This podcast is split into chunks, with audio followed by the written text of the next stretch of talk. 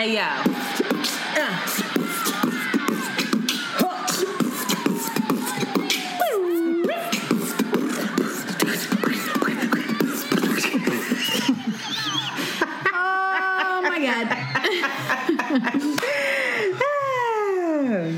Girl Shanti. And it's Antoinette. And you are listening to Around, the, Way, Curls. We are two Philly bred best friends who strive to produce content that is authentic, unapologetic, and exalting of the magic we see in ourselves and in you. Join us as we oscillate between love and light and money and dicks. Because, Because duality, duality is a thing. Yizzo! Hey, girl. Hi. Happy Monday. Happy Monday. Last day of January. Ooh. Happy last day of January and day before. Um, Black History Month, Black girl. History Month. Ciao. Together. You ready? Does your job do special things for Black History Month? Oh, yeah, they go all in. They On go this all day in 18. in. No, they they have like real programming. They they have stuff with Heal House. They have all kinds of stuff coming up. Ooh. They give money to stuff? black businesses. No, it's all virtual because of COVID, but they usually do in person stuff. They they have a whole month full of festivities of um, black businesses to support, of black healing spaces. It's not just like here's this Martin Luther King quote. Like our HR lady does not play. She was like, "What? How many? H- how many?" She literally said on the company meeting, "How many MLK quotes are we gonna name?" I'm not doing it and they have people sing they the whole company gets together and they make um, they utilize their resources and they create these beautiful like des- very designed email templates powerpoint templates backgrounds for you to put on your camera for when you're client facing so the client can see that you know what month it is Did they ask they, you they to be a part in. of anything? They did, and I declined only because only because I did I sang last year, and there's another young lady who keeps saying like I sing, I sing. I was like, if y'all don't ask that girl to sing, I just felt like it's a little too much. They asked me to sing again for their talent show to raise money. And I was like, sure. And then the guy came back with a full set. What did you sing last year? They had me sing just the Black National Anthem. They asked me, first of all, I I, wasn't it. in the group. I wasn't in the group and I was mad. Like, I would have loved to plan something or to. Now I just look like the person that's not involved in the Black, the only fucking, probably one of the only blacks that's not involved in the festivities that didn't help. I You should be like, I want to hear. This is how it should start. I want like us to please do just an instrumental, and it just be like, back that ass up instrumental. no, they wouldn't. I wanted to. I wanted to do the Black History trivia cards, mm. and they were like, "No." we don't know any They of that. said no last year. I think because I don't. I don't know. But I will say that this year's theme is "We Are Family," and I did actually contribute. I told them it would be a terrible idea for someone to sing that a cappella in their house. How awkward! Could you imagine? Just repeating "We Are Family" over and over again with no, no track, no nothing. I said, whatever you do, don't do that. Don't ask that girl to sing that. So I did. and it's all on Zoom. that she. It's another platform of video, but yeah, it's all virtual. Um, but they're dope. I'm here for that. Yeah, they do a lot of um, financial seminar. They do all kinds of shit. It's Shout dope. out to Black to History our Month, kicking it off for the nine nine in the two thousands in the corporate world. Well, girl, I think my fasting has taken me down a dark tunnel, and I've recently become obsessed with bowel movements. Oh, my dad has given me all of his 1970s, 60s naturopathic books. And in it is a book called Tissue Cleansing Through Waste Management. And when I was younger, I just wanted to flip through the book because it had the most obscene rant like freak show poop pictures in it where you were like I cannot believe that came out of somebody's body and as a young child I would just go you know and flip through it so I would see the pi- poop pictures but as an adult I picked it up and it's just a whole, totally different experience and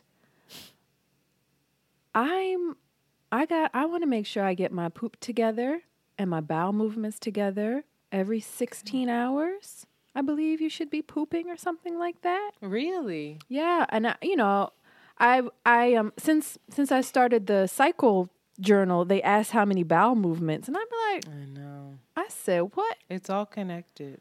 I said, what in the one two days I haven't pooped is going on here? So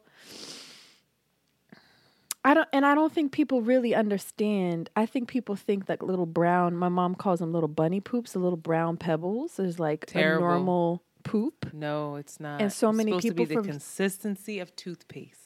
And long and brown and, long. like it should be orgasmic coming through you. It should just be. It should be. Sometimes it is. It should be. It shouldn't be hard and painful, but I think so many people have just had had terrible bowel movements since a young age. They have no idea what their poop should be like. So I'm going to share a little bit later the name and the title, but it is a classic. And then he goes on to talk about different foods, different types of colonics that you can give yourself, and different type of fasting regimens to kind of give yourself a, a complete detox. So shout out to my dad's aged books that he has that I'm picking up again because they are just really, really wonderful. And I also was going to give my mom these um, CBD joints. They're called mom joints. I was going to give it to her, mom grass, for. I think you should um, keep them. What? What'd you say? You should keep them. I'm smoking them. I'm about to smoke one now, just because I want to be like all the other podcasters that smoke them on their podcast. But it's all CBD because I can't handle marijuana, and I, I, my secret is that I really wish that I could smoke marijuana because I think people expect me to smoke marijuana and are really disappointed when they find out that I can't and won't. I hate that you're saying marijuana. I hate it so what much. do you call it? I mean, you don't want just say weed, I marijuana. don't call it weed. It, it doesn't come naturally off my tongue. Marijuana feels very natural on my on my mouth. But um yeah, so I've been just lying on my on my bedroom floor and smoking them and not feeling anything. Exactly. I was gonna say because CBD is childish. I cannot stand Have you CBD, tried CBD? anything. I'm gonna try of it. course. There, there's so many CBD gummies. I was so upset. I'm not so upset, but I asked someone, not recently, but I asked someone to bring. I saw they were in LA, and I was like, "Oh, can you bring me back? You know, some edibles." They were at a, at a dispensary, a bl- the black woman owned dispensary. Look at you. Look at her, everyone. She's she's smoking it like it's doing something, and it's doing nothing. Um, and they brought me back two of what I asked for, and then one of the of like a CBD infused gummy, and I was just like, "You wasted my time, my money, and my hopes and dreams." It didn't do nothing. is- I, I, it I does definitely nothing for feel, me. I feel a bodily thing that happens. I don't know. I, ha- I've yet to smoke a whole thing too, so I just like put it down because I'm like, whoa, um, because I'm childish. So You just want to see the smoke. I just, I just want to, I, I want to feel something. but it, I can't Whoa, handle- she's about to have an existential handle- crisis. I want to feel something, wanna feel- anything. Next week, Shanti will be cutting. She's No. like, I want to feel not- something. Not cutting. Jesus. I'm sorry, that was not funny. I apologize. Um, Continue. Well, maybe because you inspired me to start a budget, like a profit and loss sheet, and now I'm like, A Wow. monthly profit and loss. Yes, you have I'm to like, do that. wow, Shanti, you really have this much space to do anything that's not Yeah. outside of keeping you alive, keeping you and your child alive. and I'm just like, wow, but it's I'm really happy you're doing that because I'll never forget when I was doing my budget when I was thinking about buying that house in Philly. And everyone, I want you to know that when we were talking about groceries, Shanti was like, "You don't spend any more than like what, 150 200 dollars on groceries a month." And I was like, "There's no way that that's all you spend on groceries a month. You have a kid. No. I spend more on that." And she was like. Antoinette, you are being so ridiculous. You just overthink. And I was like, okay. How much money do you spend a month on food, Sheila? A lot, a lot more than. it, it's not the food, because that food, I think I got. I think I did. We we talked about this before, and I was like, oh, I spend a lot on food. I realized that, but it's the little things. It's the little things. It's the kombucha. It's, it's, the- including the, laundromat because I have to go to the laundromat. Like it's everything, and I'm like, oh, oh, I have to, I have to include all this stuff, and there's no very little wiggle room. So thanks for that, Antoinette, and everybody. apologize If you do it like a profit and loss, it's um, it's really helpful. You just track everything that you spent, every dime. everything.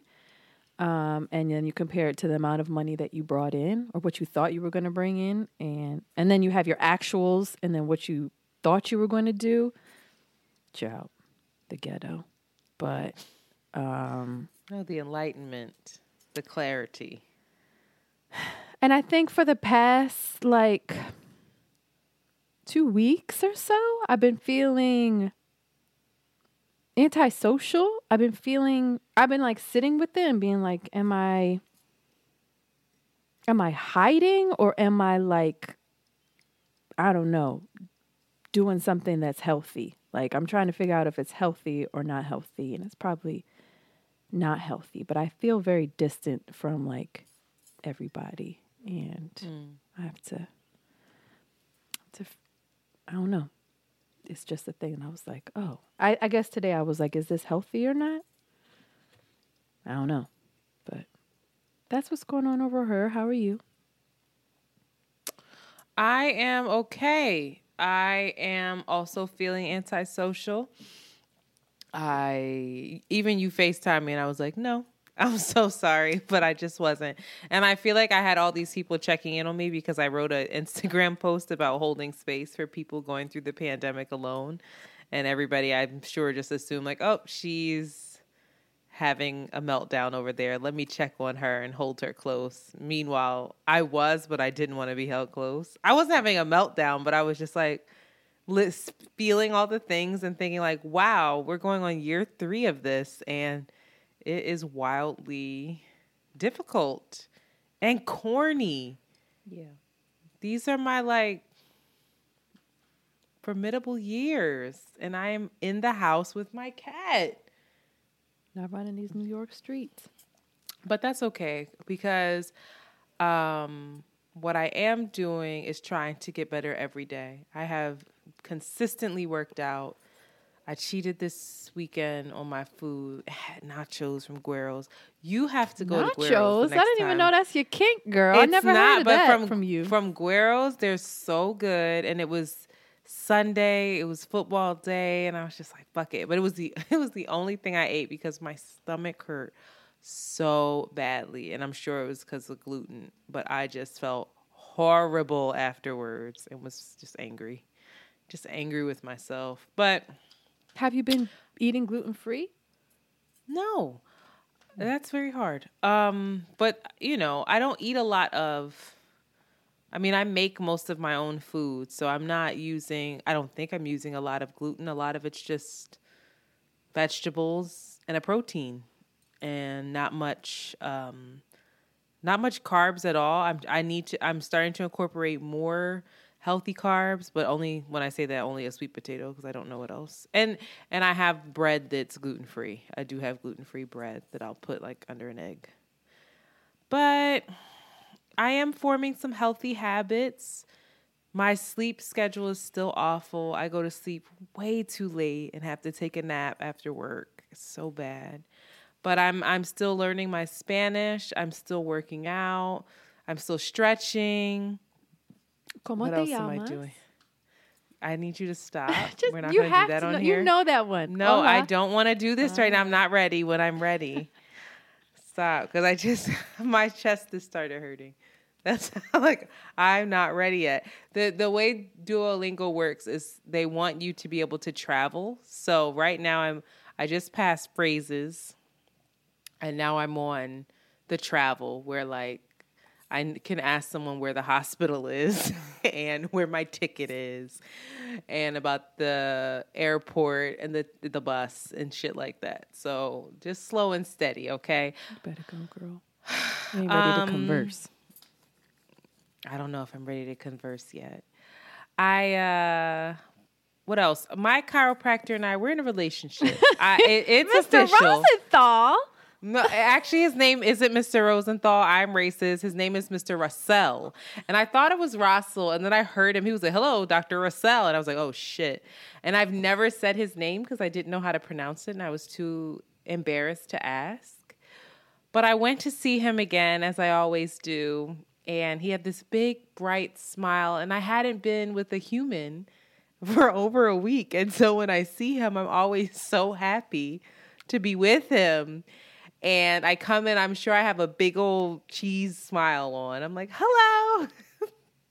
and he's like, wow, hello there. And then he goes, new sweatsuit color, like it. so he notices that like I wear different sweatsuits to him. and then he goes, I got a big surprise for you. And I was like, oh my God, what? And he was like, they came early. And it's like we're in a relationship. And he comes out of the room and he has this like little baggie behind his back and he pulls it out and it's my orthopedics. Girl. and I'm like, oh my God. Like and he's like, stand. Yeah. So he's like, stand up. And so I stand up and he's like, hold on to my bag. And then he was putting these orthopedics on my feet as though they were glass slippers. Girl. I was like, I'm in a, A Disney king. movie. and then he's cracking my back and he's still feeling me up the way he does. And I'm just like, okay, I'm, I'm kind of okay with this. and then by the end of it, he goes, This muscle's getting tight. I was like, I know.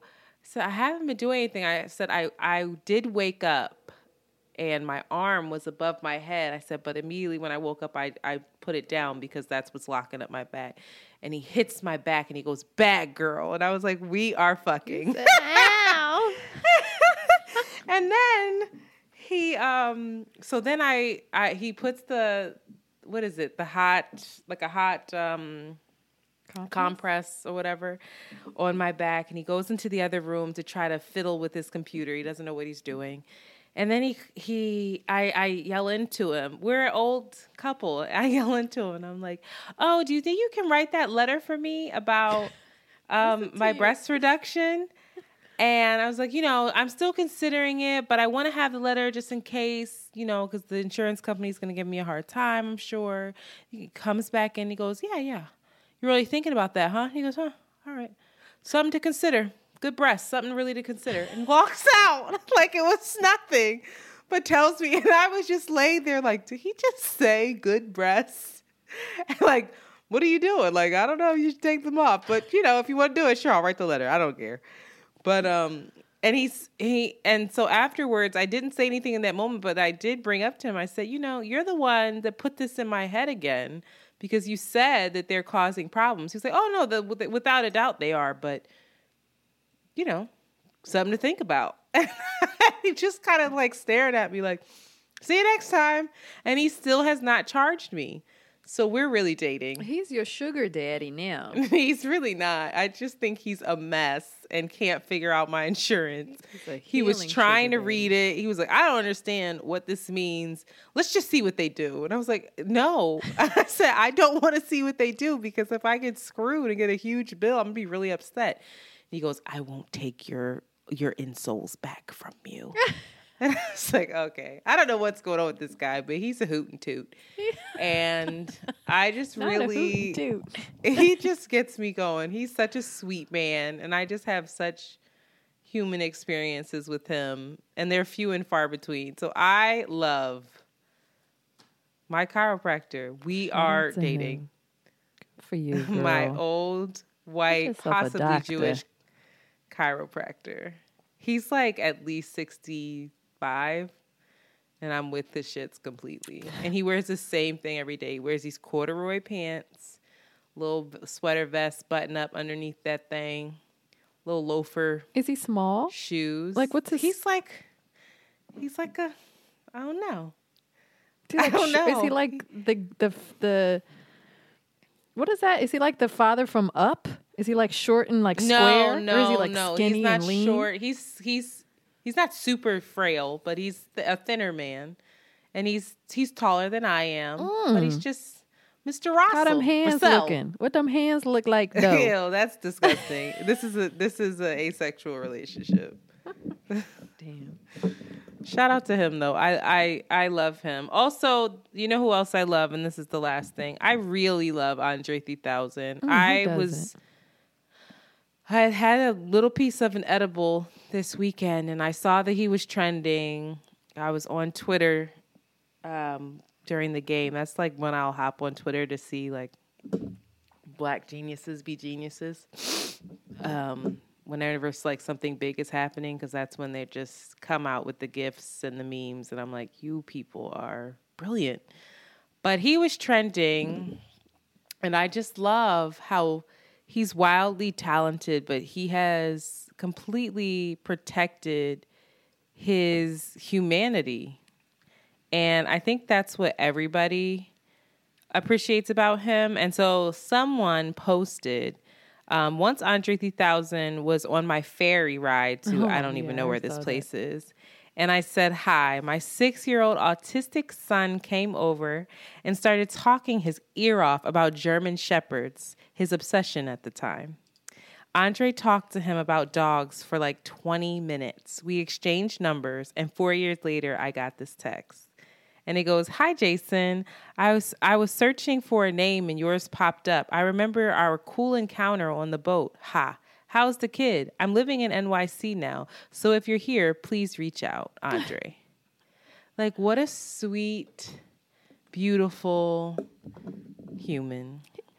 I feel like he and Keanu are on the same level of like Keanu. Keanu Reeves. Do you know the stories about Keanu Reeves?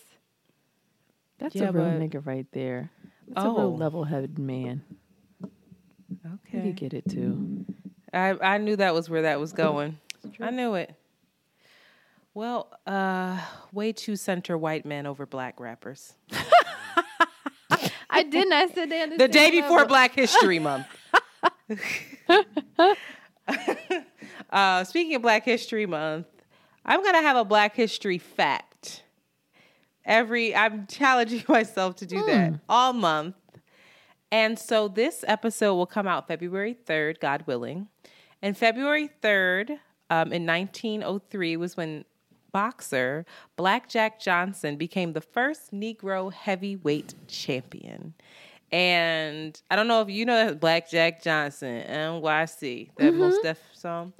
So Blackjack Johnson, uh, I encourage folks to look him up. He died young at the age of 50 in a car accident, but he was a very animated fellow. And he also, a lot of black men talk about him because he was running around town fucking everybody's white wife Oh, openly and talking shit about it and then beating people's ass in the ring. But apparently he was an incredible boxer. I, of course, there, 1903, there's no footage, but he is a legend. And so we salute Black Jack Johnson for R.I.P. breaking Pour some barriers. out for him. We gotta have some liquor to pour out for these ancestors next time. Some water, Amen. Ashe. Something like that. Ashe. Go ahead. Hot shit up next, Queen. Well, back to white excellence. I'm so sorry, but Oh, no. do you you of course you follow Humans of New York, right? Of course, yes. Now, oh, what was that? Continue. It's just outside. It's just, Just- loud. Listen, Brandon Stanton, the creator of Humans of New York, should win. What's an award for great Purple Heart. Purple Heart? He's just Nobel Peace Prize. Nobel Peace Prize. He he is just bringing the most heart wrenching human experiences for us to all follow. And She stole my phrase. what was that? What did Human experiences. I've been saying. Oh, that Oh, I didn't know that you podcasts, coined that. But that's okay. Well, thank you, thank you for that. You're building our vo- my vocabulary by osmosis, so I appreciate that. But he, you know what? I, if I, if you don't follow Humans of New York on Instagram, then I envy you because that means that all of these stories are going to be fresh for you and new ah. for you, and you're just going to spend hours laughing and crying and just being filled with the joy and the terribleness of humanity. It's wonderful. You guys should follow it now. And I need to get his book. You know, he has a book. no. yeah, he has Oh, what the Humans of. New York coffee table where he's just all the little pictures. Oh, I would so if you don't know what he does is that he randomly at this point he's big now. He's not doing it but he built his instagram profile by randomly selecting people on new york streets and asking them their story. And what he ends up doing is he takes maybe like in the beginning it was maybe like four or five pictures and then on the carousel he would share these people's stories or these little snippets of their lives. And it's grown to be it's just grown to be a thing. And he seems so humble and kind. So shout out to that white man. I i could he could get it too because that is just a sweet being. And then i don't have the book next to me um, but if you too want to get into poop and you really want to start regulating your um, bowel movements and learning about how your digestive system and your you know colon are basically the epicenter of your health. That's where most disease starts. That's where most healing should start. Then you guys should read this classic. It's called tissue cleansing through bowel movement by bernard jensen. And uh, that's a real ass white man digging in poop and just loving it. That's just his purpose could you imagine your purpose in life being poop? Yeah, Gotta poop listen is to your a heart. really because it'll take you Um, places i'm important part of my life. Is it? you You, are. Antoinette. I have to take my magnesium. I have to take warm water with lemon. Antoinette don't fucking I play. will not drink cold water. You cannot put cold water in- front of me and get me to drink it. I'm like, nope, I won't be able to go to the bathroom for days. It, it stops at the stomach. It it makes your stomach go like. Oh this. my god, I was supposed to get you a squatty potty and I didn't. It's okay, girl. I'm just. I'm gonna not get gonna you eat. one. That's my way of. I'm just now creating a weird relationship with food in the name of health, like I don't know if that's most people. so that's just to kick off this shame episode. Oh. Um. Yes, th- those are my. That's my hot shit, girl. Literally, okay. Literally. I don't have anything this week. I'm I'm I'm thinking to myself, did I discover anything new? No, I probably uh, there was some music that I was listening to, but I can't remember whose it was or what it was, and that's what happens. That's why I don't know any of these new kids because I'll just put something on in the car on the way to see my man, Dr. Russell, Russell, and then I never look up to see who the artist is, and the song is gone forever, but the moment lives on. what is it on your Discover page? How, how does that happen? Yeah, I think it's just I, right now. I will say in, in the wintertime, well, mostly all the time, all I'm listening to most most often what I'm listening to is Afrobeat, and so I'll just put on. They have like a Ginger Me playlist mm. that it changes all, um, mm-hmm, all the mm-hmm, time. They mm-hmm. update it. And so I'll just put that on and imagine that I'm somewhere warm. But it also just puts me in a good mood and lifts my spirit. So I'll put that on and ride, and we'll never know who these people are, especially since they're artists that are mostly located, you know, on the continent or in London or something. And I just don't have any uh, connection for on who they are. Like they're not super visible. So womp. But you know who is visible? Rihanna's pregnant. So you have baby. Wow. It made me so. I, I don't want to be one of these people that's like, oh my god, like uh, you know her. Oh, so many people were posting about. it. I was like, wow, look at how attached we all are to this human we don't know. But I'm just so happy for. her. I I'm don't care. for her. I'm so. She has been talking about wanting a baby and wanting to be a mama for mad long. And now it's happening for her, and that just brings me joy. Shout out and to I don't ASAP. care that I don't know out her. to ASAP. I need his prayer. Okay, Sierra, Sierra's ain't working. I need his prayer. Cause baby, That's funny. That's Listen, funny. I'm not playing. I said, wow. bagged a real one, the baddest. Listen, that is that is that is a Lucky man. a brag. that is a brag. That is Hitting amazing. it raw. Whoa. Wow. Wow. You ejaculated in Rihanna and Oh! gave her a baby. Wow. Now you sp- splitting DNA with the bitch. Y'all Wow. connected for life. Yeah. Wow. I haven't heard. Can you imagine the skin on that baby? Oh, wow. What a beautiful What a little being it's going to be. Because he's a pretty. I don't care. He's he is. he's very pretty. and she's very pretty, and and they're just interesting. I, Oh. it's so, it, you know what I was thinking about it. I was look. I was thinking to myself, wow, some kid is gonna be born, and their fucking parents are gonna be Rihanna and ASAP Rocky. Are you kidding?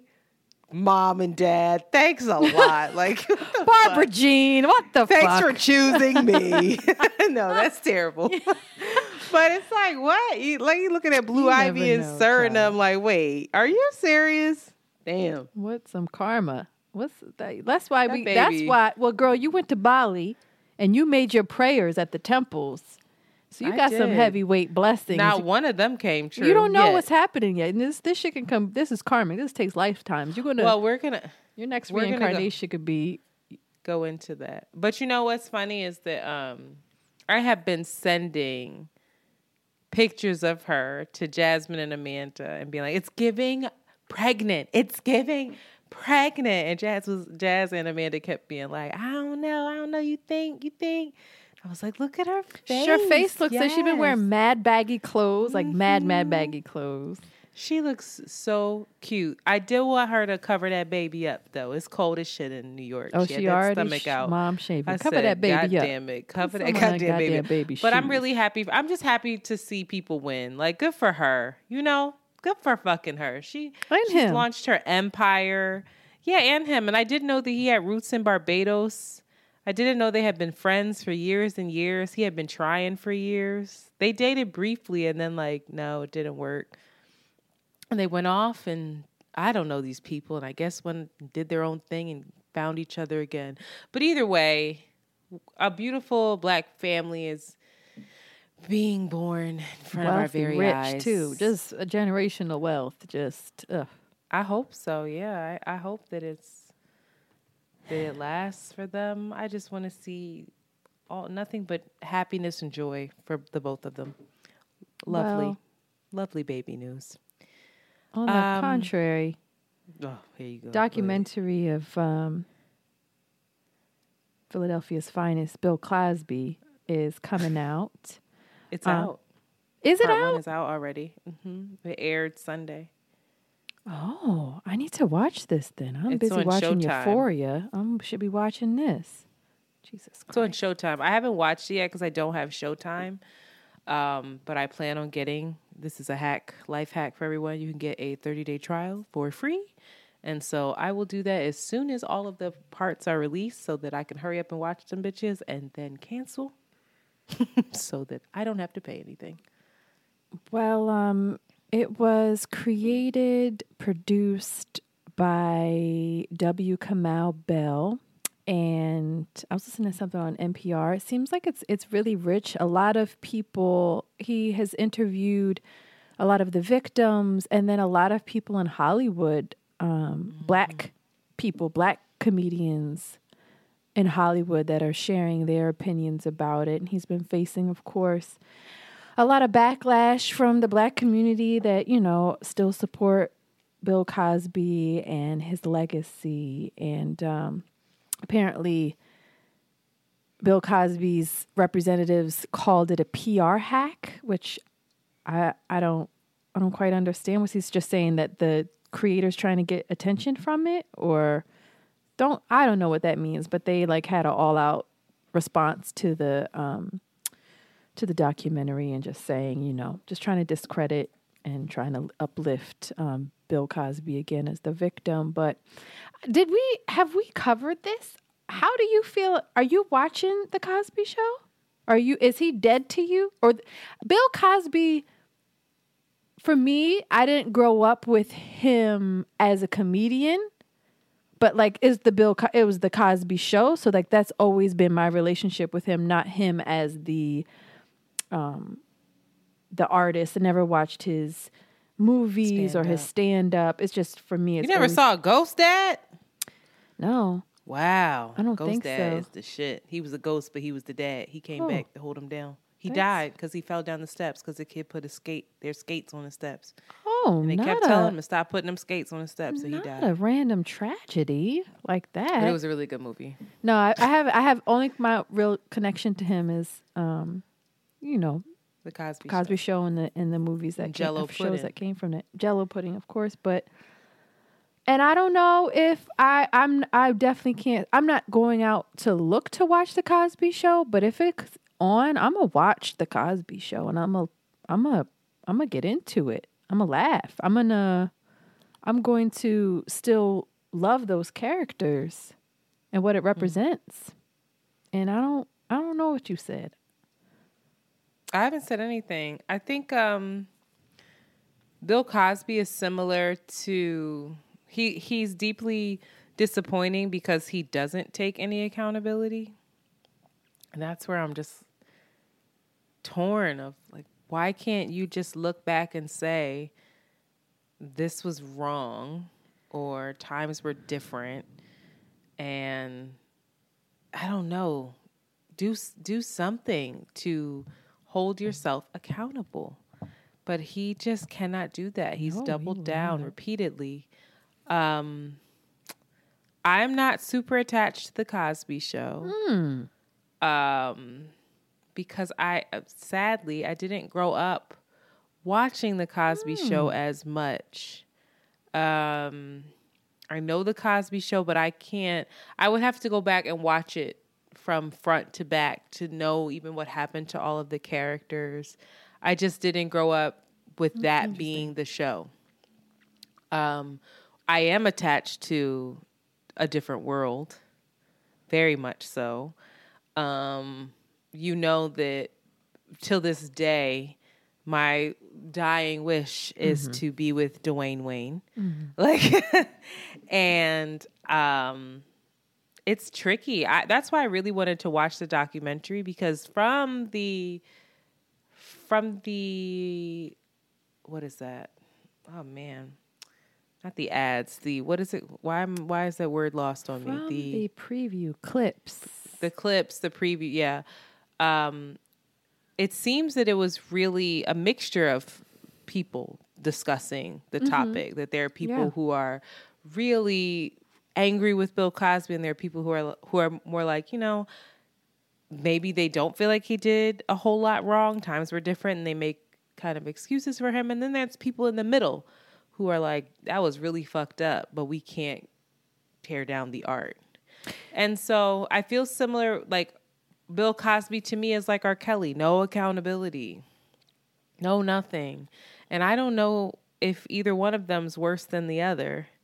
Uh, I think that the only difference for me is that R. Kelly was, was seemingly a little bit closer to the present day, where it's you have to be more clear that this is wrong, and you're dealing with young underage kids. That's my thing of like that's my hard line. When you get to children, that's my line. Yeah, like okay, even with Michael Jackson, I don't I don't feel the same way about him because I'm just unclear of what happened. But I, I really don't know. That's why I want to watch the documentary. I want to hear the different points because I don't know how to feel.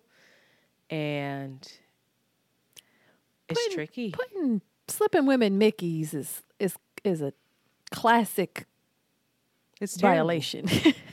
it's not I don't know if that's like a, a thin well, line.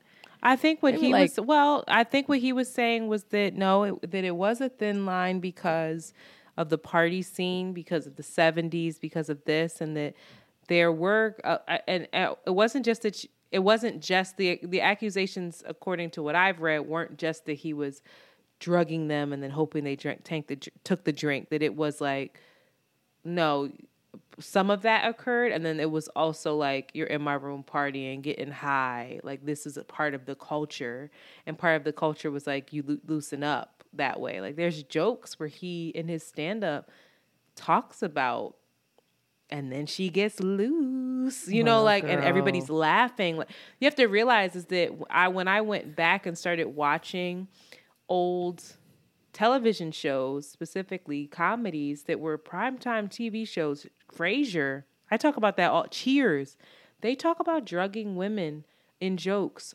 all the time. Yeah. That yeah. that's a that's indicative of the culture of like this is, and I'm not excusing it and saying it's okay. I'm saying that like you could never get away with that today. You can't make a joke of that. Hmm. And so it's just a really different, really World. different time. Um, but it, when I go back and watch those shows, it makes me real. It makes me uncomfortable. Of like, wow. And I did it deliberately. Like you could never get away with this now. I think I said on this podcast before, Frasier lost his virginity to his adult teacher at 16 Oh Jesus. and they high fived him for it. That's child molestation and endangerment and abuse now. But back then, it was something to brag about.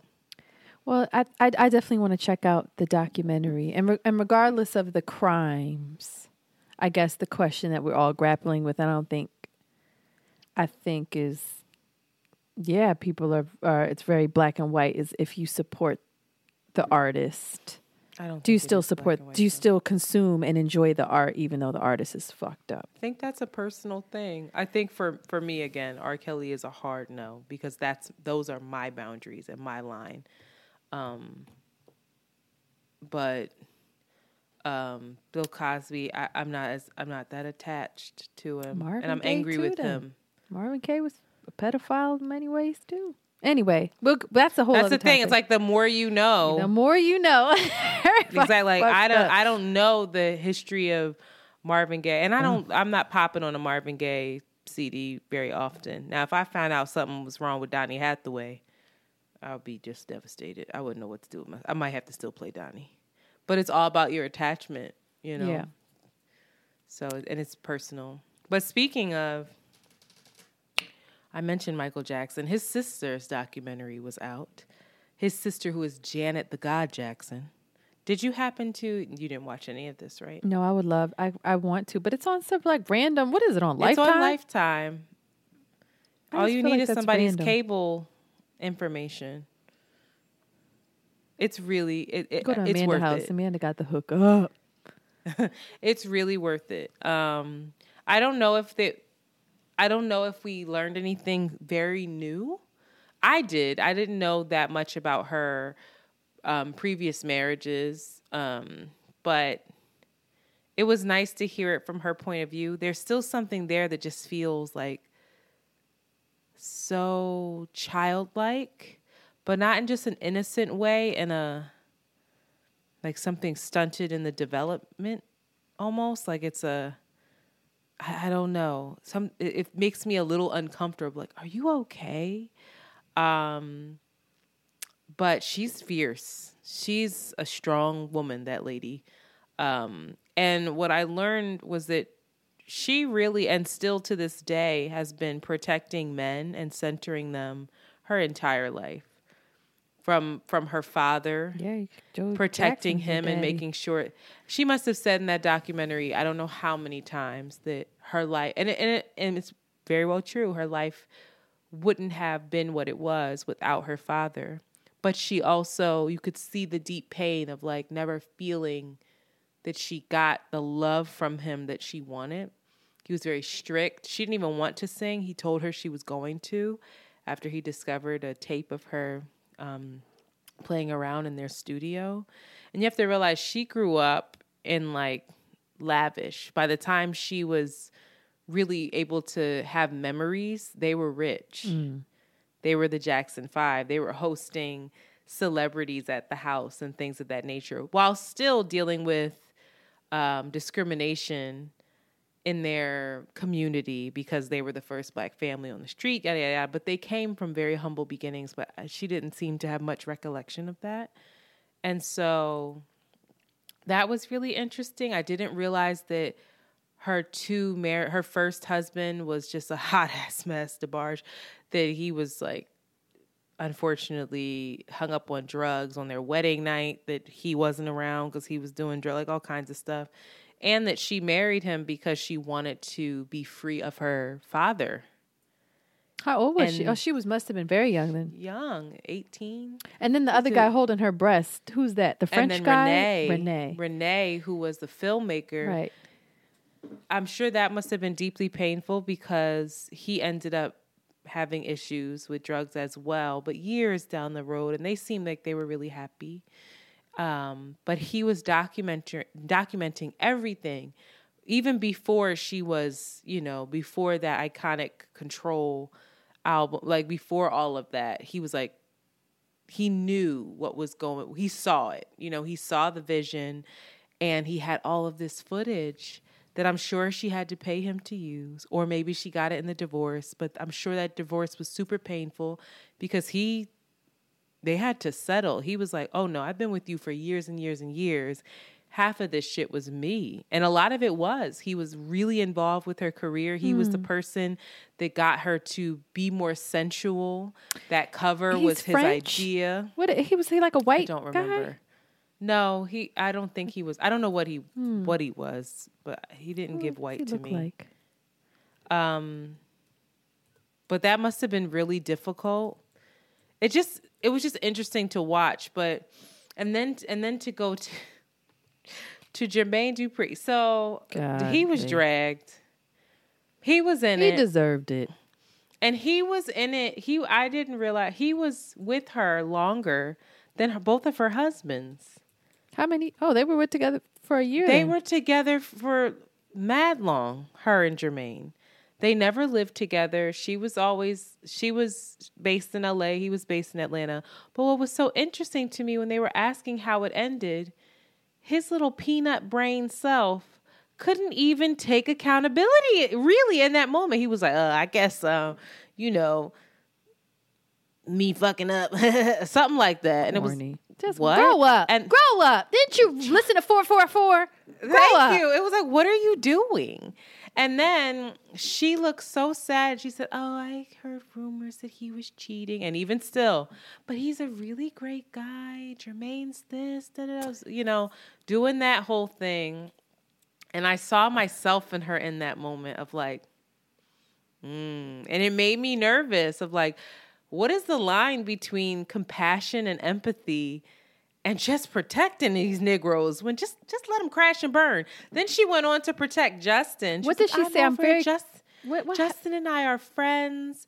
You know, there's footage apparently of her horrified after that event that it was not planned, it was not on purpose. She was crying backstage. Jermaine Dupri was like, "I was there. I had no idea. I never even saw the the the nipple out. Like I didn't know what was going on. I just there was just chaos backstage and she was so upset and and apparently Justin was going to release a statement. She told him not to. She said, "You know, I'm getting all the backlash. I can take it." You know, I guess she had already been through the fire with, you know, she supported her brother during his allegations. So I guess she thought, "Uh, it is what it is. I can take it." But it was just so interesting to me, but the gumption of these assholes. Oh. The gumption. The gumption of, of Jermaine Dupri to get on my fucking television and giggle about cheating on Janet the God Jackson. Are you fucking kidding me? You this lady wanted to marry him and she said she would she wanted to have as many babies as he wanted. What? Are you cheating on her? I just can't. I just like and then giggled. It was the giggle. It's like people make mistakes with a fucking giggle. I wanted to I almost threw something at the TV. It's like, are you insane? It was the giggle. And it was the the fact that he just seemed so immature while he was talking about Yeah, it. You could see that he Yeah, cares grow- about her. Yeah, just grow up. Grow up. What are you doing? What are you Stunted. doing? He stunted too. He got rich, bad wealth.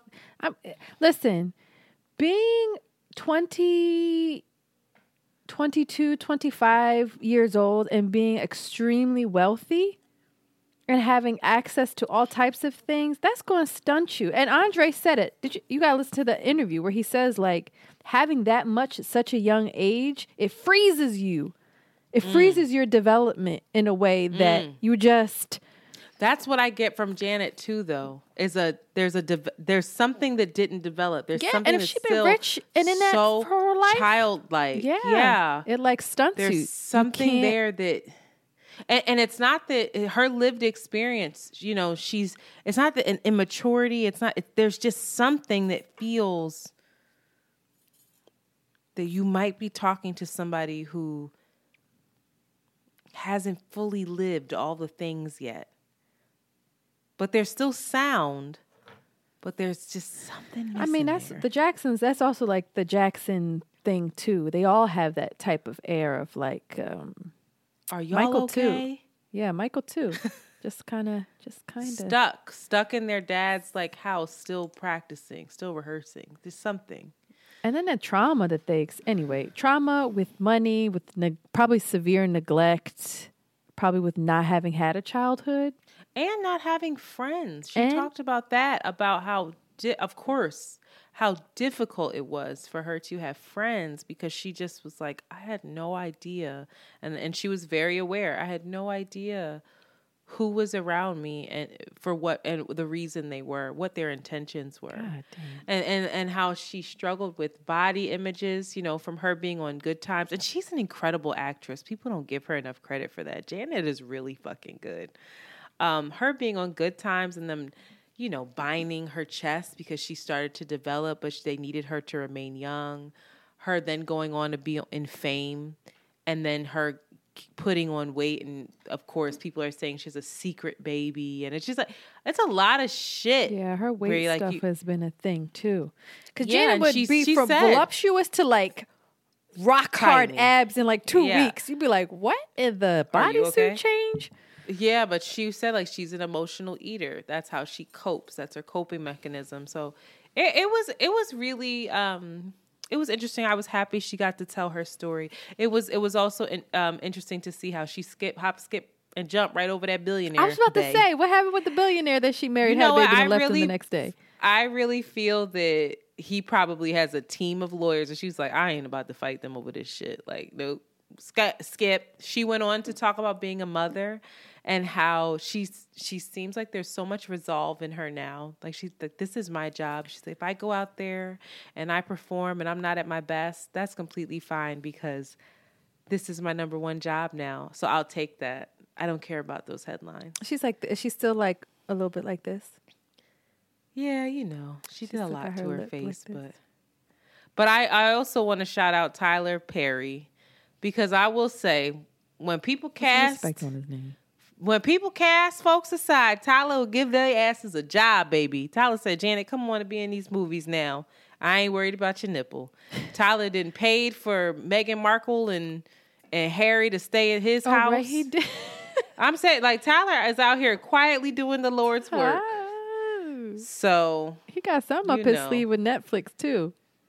He does. Well, Madea's he, he's releasing all those Madea films Oh. that I still won't watch. Yo, and we already talked about them shit slap. I watched the recorded play. I was dying watching that recorded Are play. they funny? I was I in it. I was that. like, oh no, cracking up. We got to do that one day. I'm gonna come over your house. We're gonna watch. Madea. I just don't Watch a feel Madea like I play. have that in me. There's so You'd be surprised, girl. watch, and it's not Madea. You simple enough. Maybe. You'd be all in it, cracking up.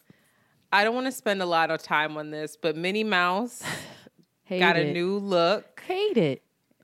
First of all, that it's it's in addition to her outfits. Like Oh, Minnie Mouse has yeah, it's Oh, not that. Minnie Mouse is never going to be pictured in her iconic look again. It's just another outfit. And people are It losing their cute, fucking though. minds over this lady being in a pantsuit. I don't Not like the spots on the pantsuit. They could have just given me a nice blue sequence Yeah, pantsuit. like get it but together. you know, And the way you referenced to her, referred to as a lady, is also equally as problematic as I'm everybody just, being I upset just think about people it. are losing their minds over re- these rebrands from M and M's to this. It's like fucking relax, yo. And then and it's annoying to me because it's women. It's women saying like, "Oh, you're you're losing the our uh, you're you're stripping us of our femininity, and we should be allowed to be sexy." And it's like, yo, how is putting this woman adding a pantsuit to her wardrobe stripping her of her femininity? You better not touch Betty the fuck boop. That's all I'm saying. All right. They start yeah, fucking with like, Betty. I'm gonna be mad. When they put Jessica Rabbit in a sweatsuit, I'm gonna be like, all right, hold up. Hold on. Yeah, they started doing that now because that like, was a wait. that was a sex wait. pot. Whoa, talk about Jessica inappropriate. Rabbit. Talk I remember watching that and, and, being like, "Wow, I'm not that. How do I get to be that?" And being little, that's what I'm saying. This shit. I was like, "Is her coochie gonna show? That slit is high." I kept being like, "Is it?" Trying to look under her skirt. Like, no, but damn. everybody needs to really relax about Minnie Mouse. I'm really sick of the war on cartoons right now. Yeah, it, it just ain't slapping. People the dots ain't it. You can't the dots touch, are not it.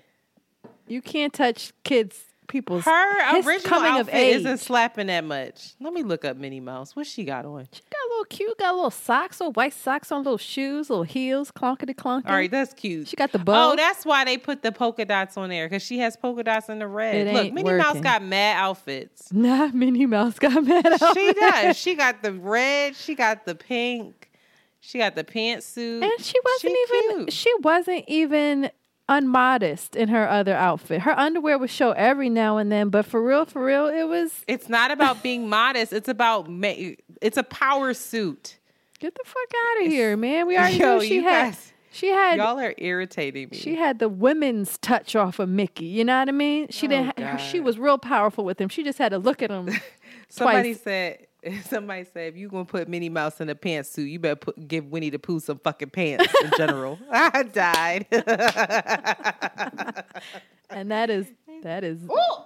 oh the way this cat is staring at me, just sitting here staring, stressing me out, waiting for that food. Nope. I know what I'll be doing on Valentine's Day. Speaking of my cat, um, I'll be hanging out with her and then I will also be watching Verzuz. Verzuz has announced Anthony Hamilton in Musiq. Soul eat Child. him up. Who? Uh, Anthony Hamilton is a far more. He's, he's a, a, far better, better, singer, better artist. Yes, but music, musician. Musiq's album. Musiq got the hits. Yeah. Musiq got the radio hits said, for our ignorant asses. We're gonna be like M A R Y H O W D O U F Y O U. That's my shit. That's my shit. No, it's gonna be lovely, and especially, of course, being from Philly, I can remember being on a cheese bus and singing the hell out of Musiq because baby, how the bus driver would blast Power 99 on the way home if we acted right. But then, what was that? he just started doing the same songs over and over every album. I'm a love you, girl. If you big, if you little, if you old. No, that song didn't slap. oh, that song wasn't. He just kept the same trope though. No, but when Musiq hits you with so beautiful, wow. That joint still, I could still play so beautiful and not be embarrassed. That didn't age. You know what I'm talking about? How's that go? The little sex pot song. Tell me how it go. Girl, don't you know? Uh, so, so, beautiful. Baby. Uh, uh, no, here. Y'all can see. Ooh, teach me to love. Merry go round. Half crazy. One, four, three. Ooh, don't change. Don't change. Oh man. It's gonna be it's gonna be a good time. I don't know if Musiq has 20. But then Musiq tried to rap. And then no, it was like Oh, Soul Star? No, he wasn't trying to rap. He was trying to get out of his um he was trying to get out of his contract. He did that on purpose. Well, he done that was embarrassing and not worth it. I would have just stayed. He wanted that I would have stayed shackled down and him. ruined my career with that. yeah. He started what was his rap name? I forgot. It was fucked up. I thought you just, it was fucked up. Name. Matter of fact, if he re- the hustle. Don't play with me. We gotta play that. You got to out, you got an outro song. with him rapping his alter ego to hustle music. Music. And Musiq then we Soul like, Child is a rapper now, and his name is the Hustle. Girl, you know us. who his that baby mom is? The, oh. I ain't. I gotta talk about it off the thing because I, I just text me. She just she stretches me out. It's the woman that's always nursing her babies and swinging on a stripper pole. Excuse me. She was on Instagram. She she be nursing her babies while going on the Oh, stripper I pole. forgot he had a baby with her. And I, you know, I like her, but she just, you know how I feel about people crying in the, in the, on the cameras and She stuff. cries in she the be going on live crying, telling all her business. And I be like, and She Jaguar happened? right in it. What, girl? Musiq She acting like Jaguar Wright. Shout out to her. And it's a, it's a little overwhelming, but I said, wow, music, you fucked with the wrong one because she gonna tell all your fucking business. I just You can't wait to see what they wear. I just need him to wear that little hat and them sunglasses because that eye is tricky. But Anthony Hamilton is gonna surprise us. Anthony's I'm curious to I know love? what Anthony Hamilton has written. Anthony Hamilton has songs that make me cry. There's Me this one song that like it's it feels like a praise Roberta? song. I'm gonna No. find it. It's some No. woman's name that I love. Charlene. Char- what? I knew it was a country woman's name. That makes you cry? I think so. No, it doesn't. Don't be Don't annoying. tell me what evokes emotion in me. That's stupid. Why would Charlene make you cry? I'm judging the Maybe it ain't it. Oh, why Charlene Theron? So that's the wrong Charlene child that came up. I gotta. Oh, can't let go is my joint. Oh no, he got some shit. Point of it all, I forgot. I forgot.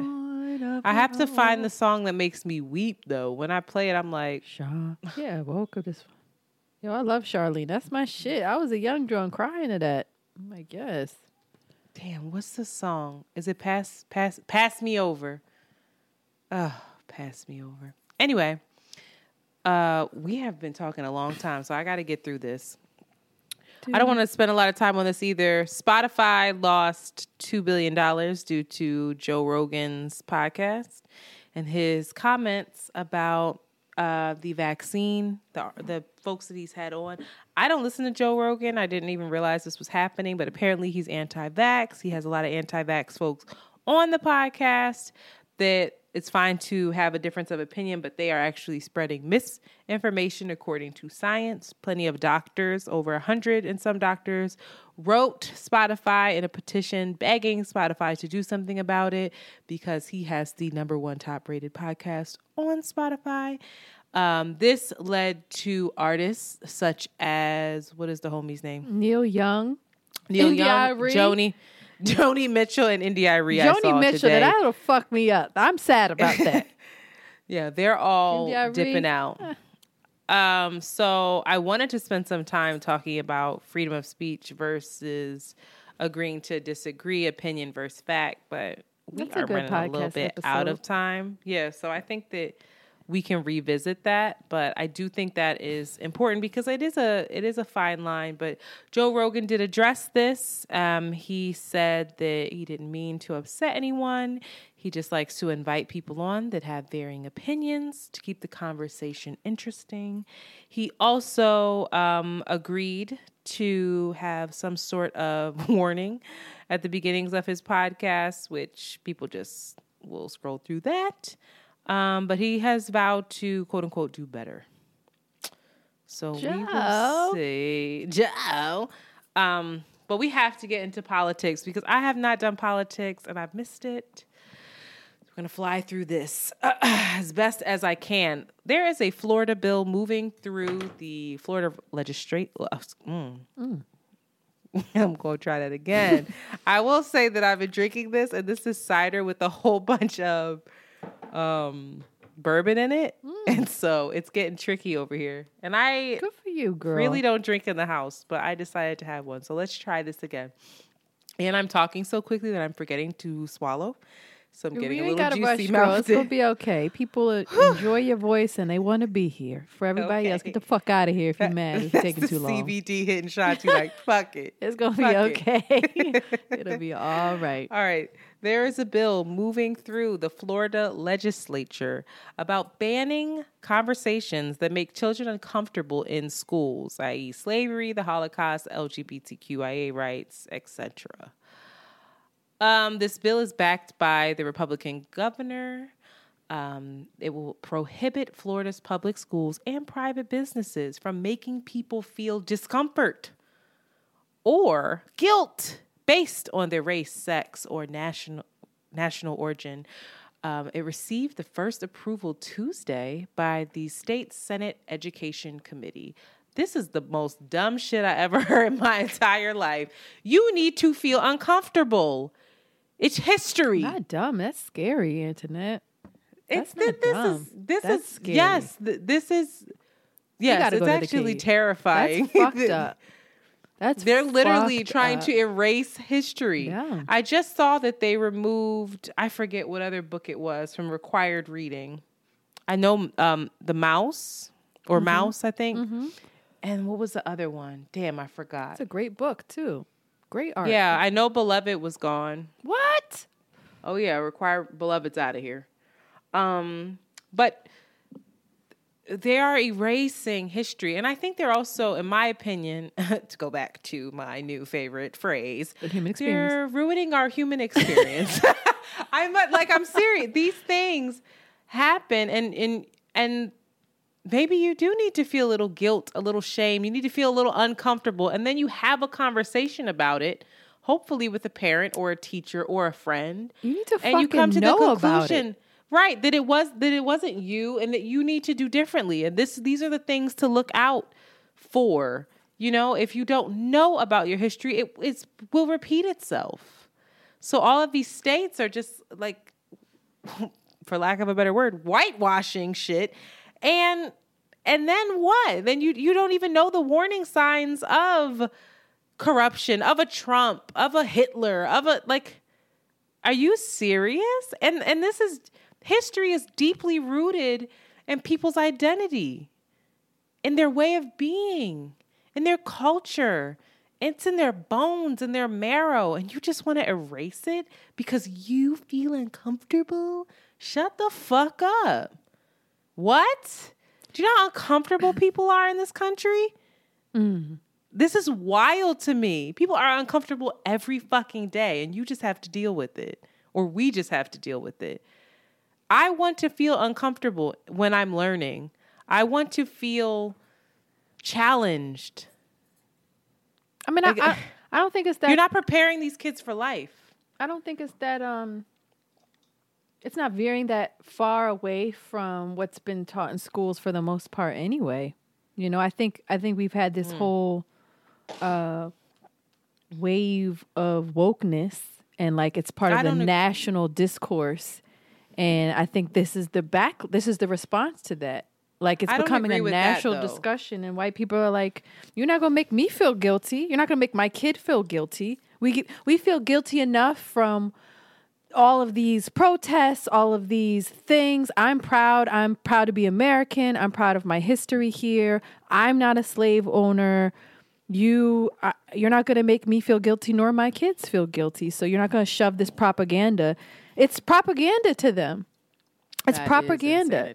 It's it's it's it's similar to misinformation the same way that I think a lot of liberals feel, you know, Republican rhetoric, Republican rhetoric, rhetoric, Rhetoric. Is. It's just it's two kinds. It's two coin, two sides of the same coin. We just talked Well, about the- Joe Rogan. Like even Yeah. silencing him feels scary to me. It just feels Agreed. scary. All of it feels Agreed. scary.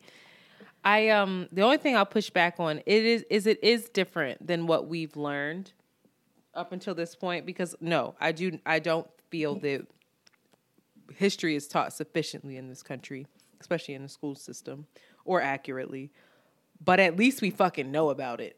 at least we know the Holocaust was a thing. At least we know about slavery. At least like we know of the topic and it's up to us to go out and be critical thinkers and and get the more information and and go and deep do a deeper dive into what the little little things that we learn in school right? They're talking about not even discussing it. Didn't happen. It's like what Wait, so what? What? What's? I'm so curious as What to the ho- fuck are you how was? America founded? That's. I just want to know, like, how are they going to explain the existence of your ass being the fuck here? How are you going to explain black know. people being? How are you going to explain? How don't are you going to know. explain any of it? maybe they'll just they'll just teach who the presidents were Um, I think, and the, I think they might just do the dangerous. paragraph things. They don't. They don't want the texts around it. They don't want the lessons. They don't want the deep dive. You can say slavery happened, but you're not going to talk. You're not going to do the life of a slave girl. We're not going to read that. Wow. We're not going to read Beloved. We're not going to read okay. these accounts that humanize and bring like right. humanities. That's the, the human thing. experience, bitch. That's the name of this podcast. A human experience. They don't want to do that because it's propaganda to them. You have to understand what the the idea is. You're trying to break my nation, my my nash, my uh, na- national pride. I'm proud to be a white American. What is a white American, y'all?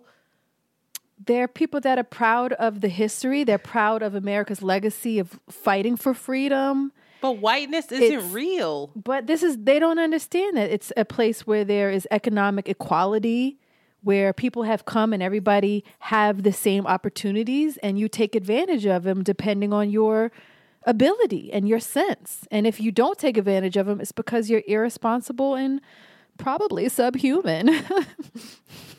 oh my God. well, more. Th- this is terrifying, and we it's need to be paying close attention to, the caves of. I don't know where to go. Ain't nowhere to go. Sweden. Ain't nowhere to escape. We gotta go to the white countries to get out to get away. it's ridiculous. I'm going back to Bali. you don't have a whole lot of freedom there. You get locked the hell up for that CBD cigarette, but fuck it. They don't play that. In other news, Ahmaud Arbery. Um, oh, stop, Blue! This don't just came that. out. What what happened? I don't understand what what happened. So his his okay. So the federal case, the lawyers ex- tried to accept a plea deal without the consent of his mom, which I am my understanding of the law that without not even just her consent but her being aware she's saying she was completely blindsided by this. I'm her the, her of Ahmaud her defense lawyers or her prosecute her her lawyers tried to do this. No no no no no. The the the the defense oh, oh okay, okay. I don't i don't understand it. I don't understand it actually now that you're saying that I don't know who the fuck did it. Who did it? Because I feel like the lawyers talk to each other when it comes to like plea bargains. They do. From they what do. I've so, watched on um, The Wire, it feels like they. no, they do. So it must have been. So the lawyer that has her back must have been the lawyer from the state prosecution, maybe, or maybe a, a family. I don't. I don't quite understand anything, but I know that they tried to reach a plea deal, and she was not aware of it, which is actually illegal. I, am pretty sure that you have to be aware of any plea deal, if, whether you disagree or not. You have to at least be aware of it. Um, and so this plea deal was basically saying that these the the guys that were found guilty would serve time in a federal prison instead of a state prison uh, because it's just safer. It's a little more. Um, plush. Interesting. If I will say, um, as plush as a prison can get. But the judge, breaking news, just accepted the guilty plea to the federal hate crimes, but rejected the federal request that they serve time in a federal prison. So the judge was like, "Yeah, yeah, okay, I accept your uh, guilty plea, but you're gonna serve time. Where the fuck you serve time? Sorry." So um, the judge honored the request of the family. So that's really interesting. And I want to do some more research into it because I don't quite understand everything. It's hard to follow because we're just getting bits and pieces. When I looked up what the actual plea deal was that was on the table, it wasn't it wasn't made public yet. So it's really hard to understand what happened here, but I'm very curious. I don't know why they well, of course we know why, but it's it's a bit ridiculous how much national coverage this trial got, and for pe- for them to still be trying to make it easy on these assholes is really com- it's not confusing, but it's just like what y'all just do this shit right out in the public. But anyway, in other news, something that's not getting enough press. Apparently, six HBCUs no. Oh. received bomb threats today. No, the day before Black History Month. No. and so I know Howard was on. I, I had the list and I lost it. I know Howard was on that list, and I know that um, they were doing their due diligence today to try to figure out where these bomb threats originated, X, Y, and Z. But people have to realize like these are resources that there's already a lot of limited resources at a lot of these schools. And so that the fact that they have to then now spend time and money and resources um, trying to protect their student body and investigate these horrible threats is just ridiculous. And I keep looking this up because I want more information, but it's not getting the coverage that it deserves. That. Yeah. So that is happening. And so we need to be alert, as always, and vigilant. Um, in other news, the Supreme Court, with Supreme Court Justice Stephen Breyer retiring Joe Biden vows to uphold his campaign promise and appoint the first black woman to the court. There have only been two black Supreme Court justices in its history Justices Thurgood Marshall and Clarence the Coon Thomas. And then we also have um, conservatives freaking the fuck out, saying that this is affirmative action. And they suggest we appoint Candace Owens to the courts. Candace? I First of all, this do you have to be notion, vaccinated to go to the Supreme Court? I'm I don't. You know what? There are actually no official qualifications to be on the to be a Supreme Court judge, which is well, you have to be a to judge, me. right? You have to have like some law. Degree, you would right? think, but according to I don't I didn't think that Candace was a judge, or is she a lawyer? She might have she been might, a lawyer. What the fuck does Candace do? Besides the most fucking mouth, just like us. But Candace was eh, Candace was having a goddamn fit about Minnie Mouse. Did you see her rant? No, she is oh, not. man, girl, she said Minnie Mouse is destroying the fabric of the United States of America. I said, wow. Candace is unwell. Not Minnie Mouse, not the pantsuit. What's up Pantsuit ruined it. Candace. I just want to say, I love that you didn't blink an eye when I called that man Clarence the Coon no, Thomas. I said that's his middle fucking name. That's his middle fucking name. the work that he has done to dismantle um our civil right to vote and it's just why like he is I'm telling you some people just got to die off but the republic conservatives what's wrong They all crazy. He just Biden. I don't think Biden is crazy for this. The court should look. The court. I, I actually think, and of course, would it be? Is he probably doing this for political purposes? Duh. But guess what? I ain't fucking mad at it, and I don't think it has anything to do with affirmative action. The Supreme Court is a court that your ass gets. You get just you get nominated and put in that bitch and then you're there for the rest of your life you- until you don't want to be. that language about that. Because I'm, I'm irritated. If you I'm go to the. Supreme Court, you get motherfucking nominated, putting that motherfucking and stay until you sorry. motherfucking You're right. dead, I'm nigga. sorry. Like it's I'm sorry. I'm having a human experience. Forgive me. but I'm saying the Supreme Court should look like like the world. It should or this country at the very least. This is wild. Th- This is beyond we're we're overdue. Overdue. But I have an issue with the Supreme Court in general because I don't feel this that the Supreme Court is a very democratic system. I I don't get to vote for Supreme Court justices. I feel I should. Mm-hmm. They just get appointed. Hopefully, my our person is in office and we fuck with them heavy, and who's Biden we get a judge get that we there? agree with, and then they're there for life. For life. And then the only way to get rid of them is one if they die, two if they retire, and three if you That's impeach just them. weird. First of all, this just doesn't even make sense. There should be terms. There should be terms to this. I just feel It as though this handbook needs to be looked over again. Where is Yes. America's HR to be like, mm. actually, this is Thank no you. longer. And the other thing, people they keep wanting to bring up the Constitution. Well, guess what? Motherfuckers were living until they were forty. They was dying from like gonorrhea, three-fourths of fucking smallpox. humans. Nobody like- thought somebody would, could be appointed. Amy Coney Barrett is like twelve years old. She's gonna be on that court for three she wanna goddamn it for that long? generations. Like, how much they who getting doesn't paid? who doesn't want that power? They got tests that they need to take every now and then to see if they, they got like continued education. That's what I'm saying. I'm like, uh, peop, hello, can we get some new blood? I just think we need to rethink this whole system. But as soon as people touch the courts, that is when you're going to have Y'all civil better unrest. bundle up. Wow. Listen, they're not playing about those courts. So oh, America.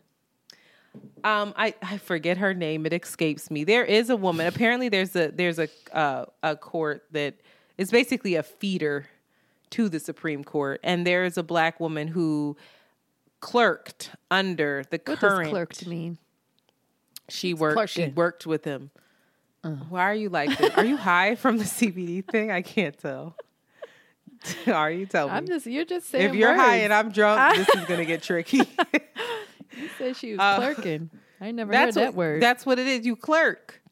It's a part. It's a legal term. Like you're Mm. a clerk, a legal clerk.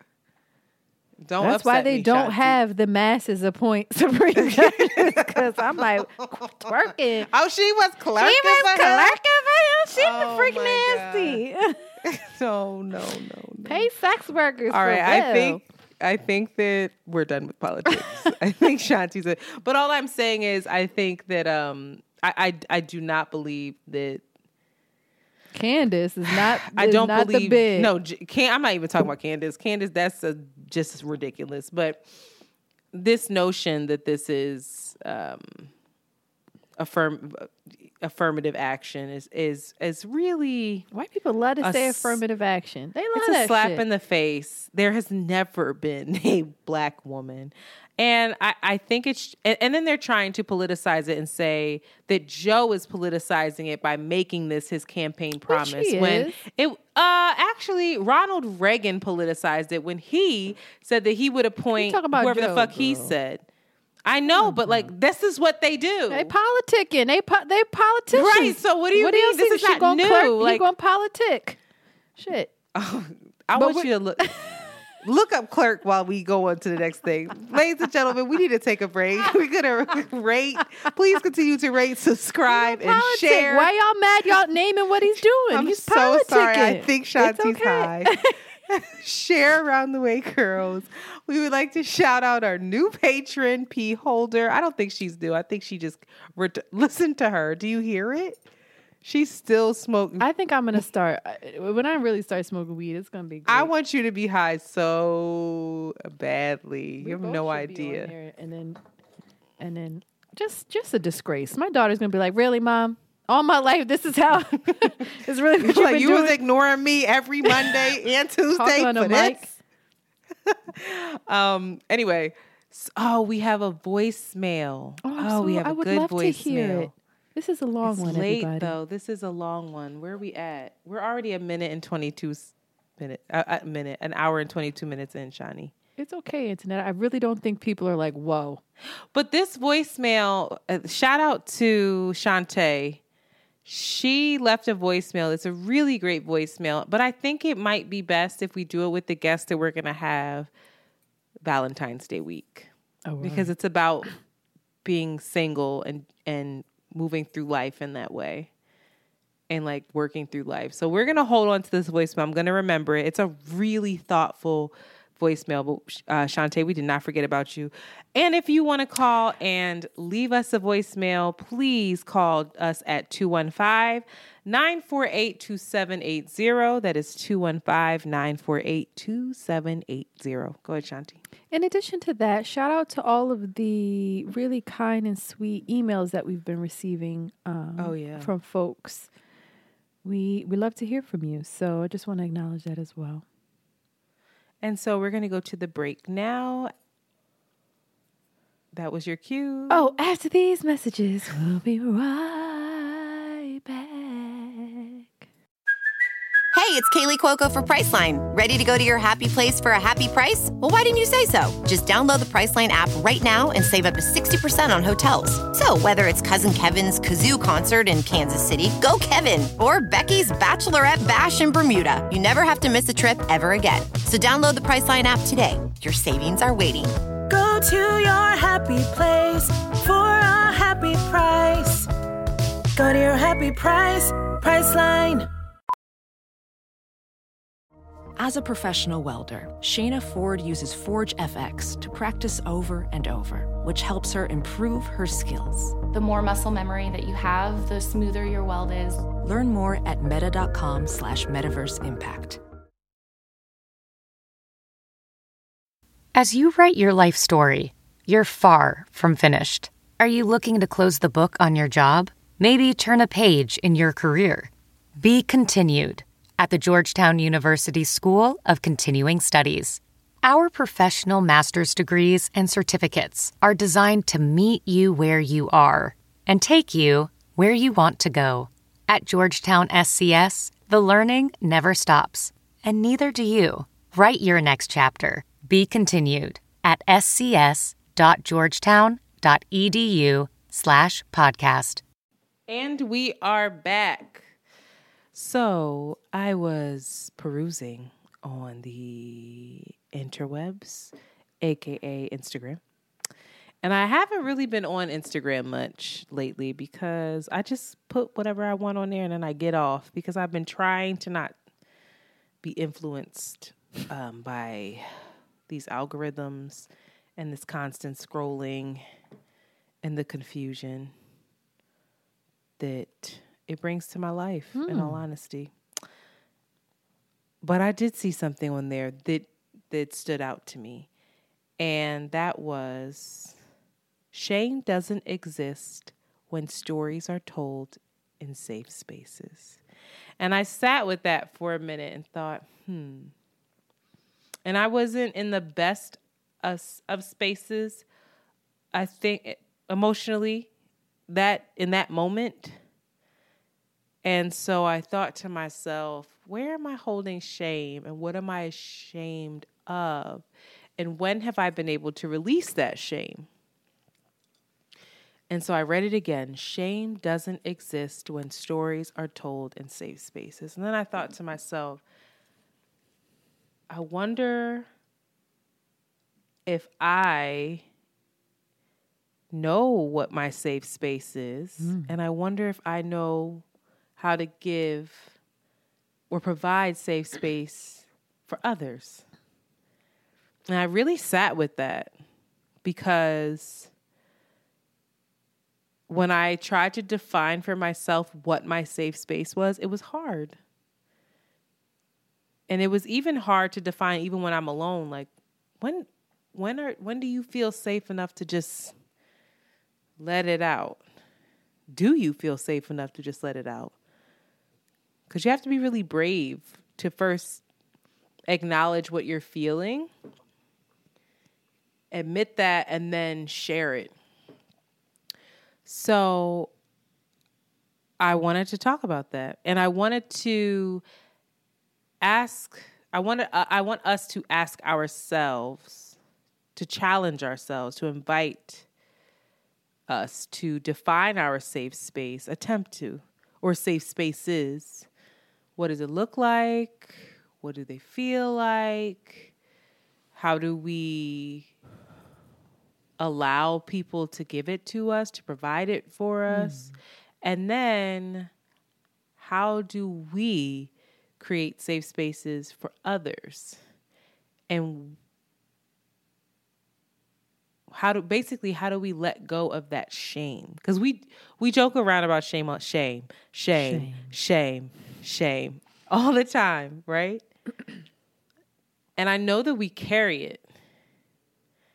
And I know, even with you, that there are times when you pull back. And I don't know if it's because of me or if it's because of you're not ready to admit something to yourself yet or say something out loud. But often I know that it's attached to some kind of shame. And I think I do the same thing. And I think different people provide different safe spaces. There are certain things that I'm sure you can come to me with, but there are certain things that I'm sure you can go to Amanda with, or you can go to Tahaitu, or your sister, or this or that, you know? And so I'm just curious. No, sorry. well, that's the thing. So I'm curious to know all of the things. One, I think first maybe we start with what our what our relationship to shame is and then talk about the safe spaces we need and the safe spaces we can work to provide for others. And go. Um yeah, I think it's very interesting though, um, because I am smoking the CBD. And the reason that I can't smoke marijuana because the feeling the the mar- I keep saying marijuana. you sound like your mom. You hear? I just heard myself. The reason that I can't smoke marijuana. I hate myself. I love myself. Um, like is because I feel shame and so deeply when I'm high. It it Mm. it, it overwhelms me in a way that like I've just I think that I actually need to start smoking in a space where I feel comfortable, probably by myself, so that I can like start interrogating that. But that that's an aside. Just to say that yes, I think I feel shame around um being vulnerable. I think I carry shame around um be feeling sensitive or feeling overly sensitive. I carry shame around um for a while m- less than more and more I've become less and less ashamed, but when I was a young mother, single mom, um serving tables, you know, serving rich white people, I would hide that I was I, w- I just it wouldn't be a part of my identity that I shared that I was a mother. Um, in relationships, me being a mom and me p- having this narrative of this being a huge burden and response. oh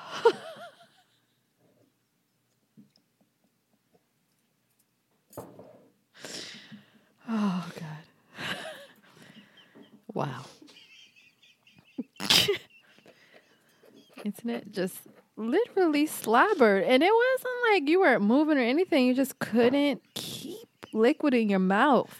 So sorry. Wow. I don't know what happened. I didn't think you saw it. thing. I was gonna keep going.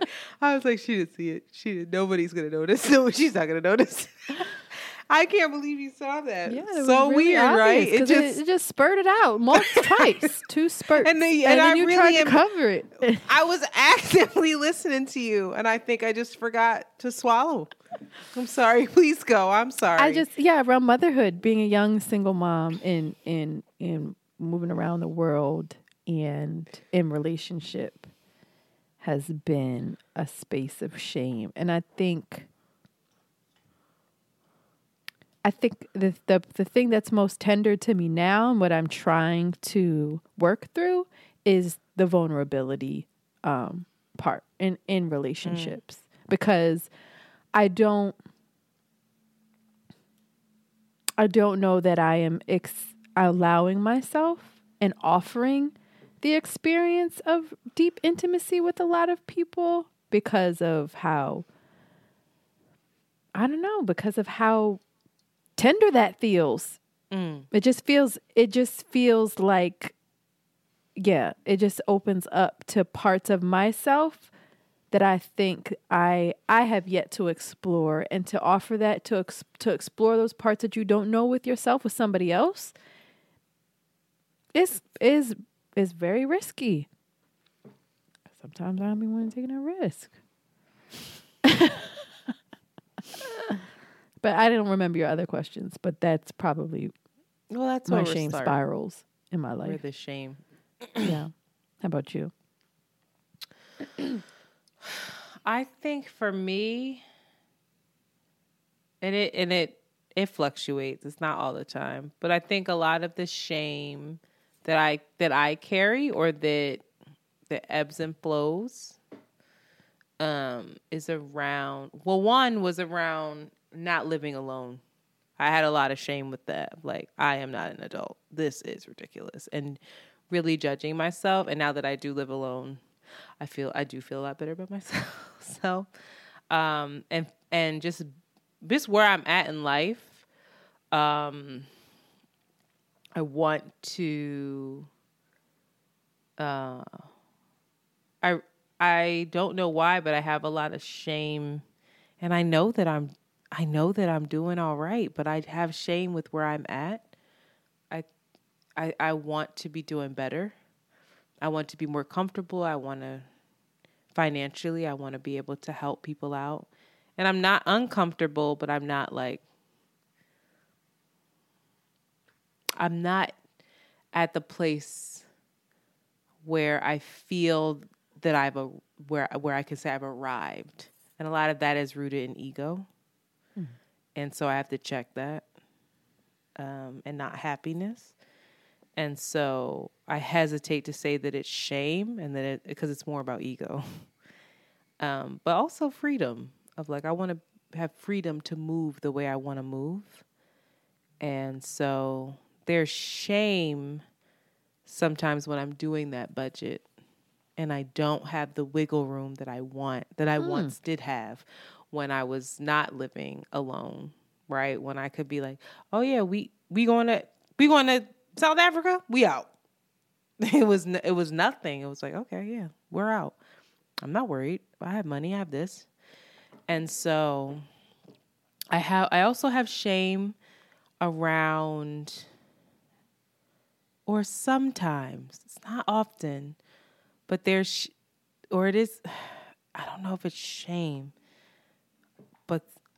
internally, I think that I could possibly shame myself for being single, for um, not being quote unquote chosen, for entering a part of my life where I'm grappling with, like, oh, you might not have a kid, you know, of not being able to, I guess, quote unquote, achieve that or have that.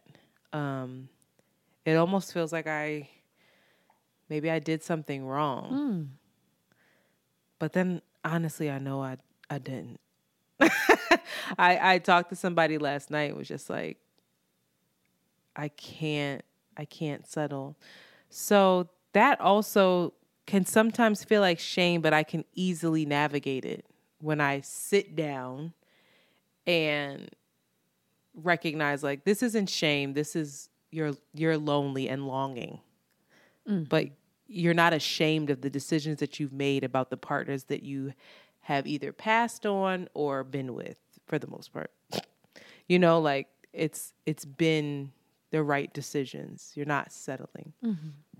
But the one place where there is shame, and I know it's shame, is around how I take care of myself physically.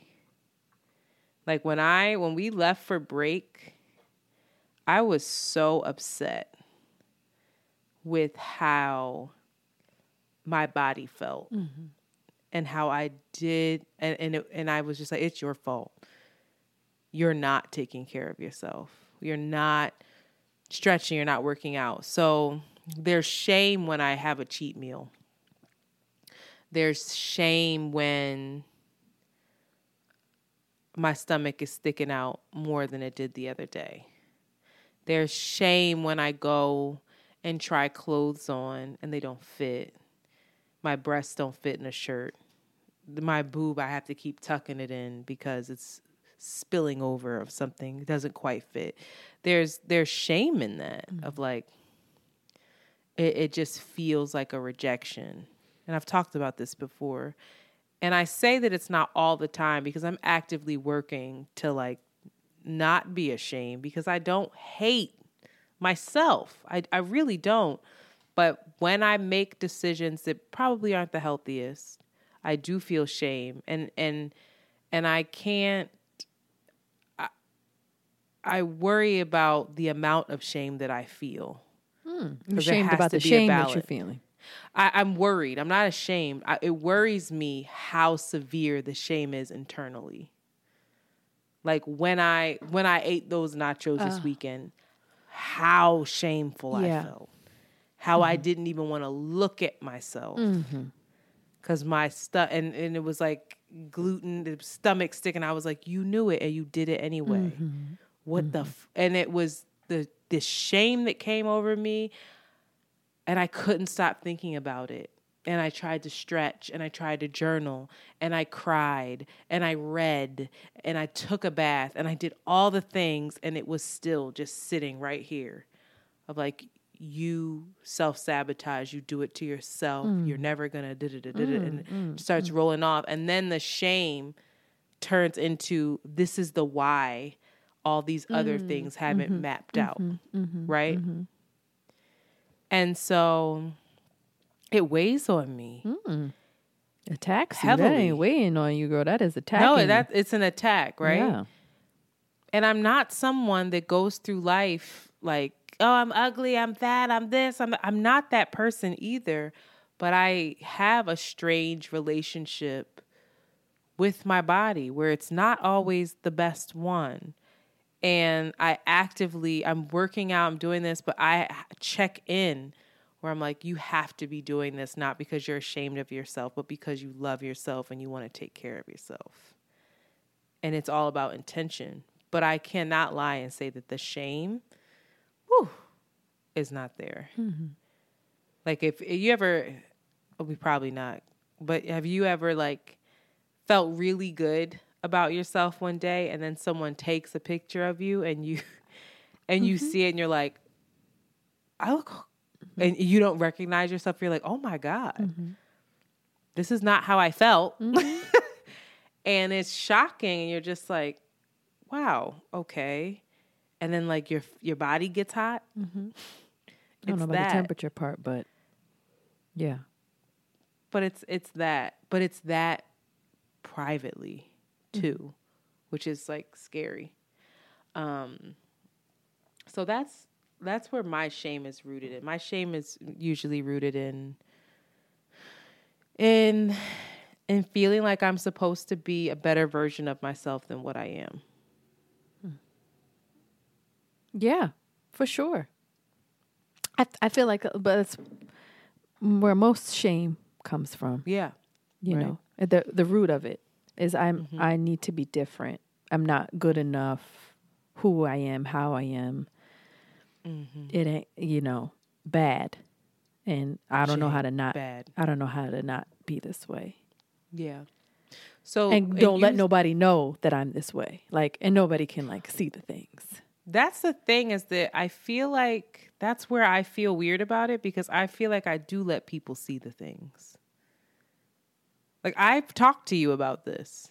When you you let people And again, it, it goes back to what I was saying before about hiding from somebody or taking your own solace. I think all of all all the girls we do this thing of like we'll share our stuff with each other, but once mm-hmm. we've kind of collected ourselves and like got ourselves out of the we're not bleeding anymore. We've like licked our own wounds. And I don't know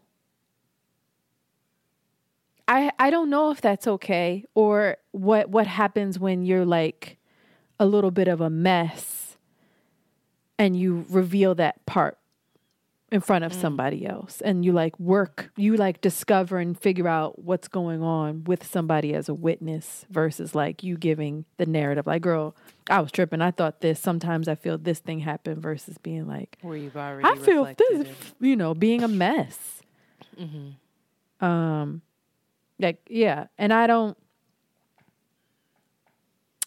I don't. Um, for me, my my early exposure to that kind of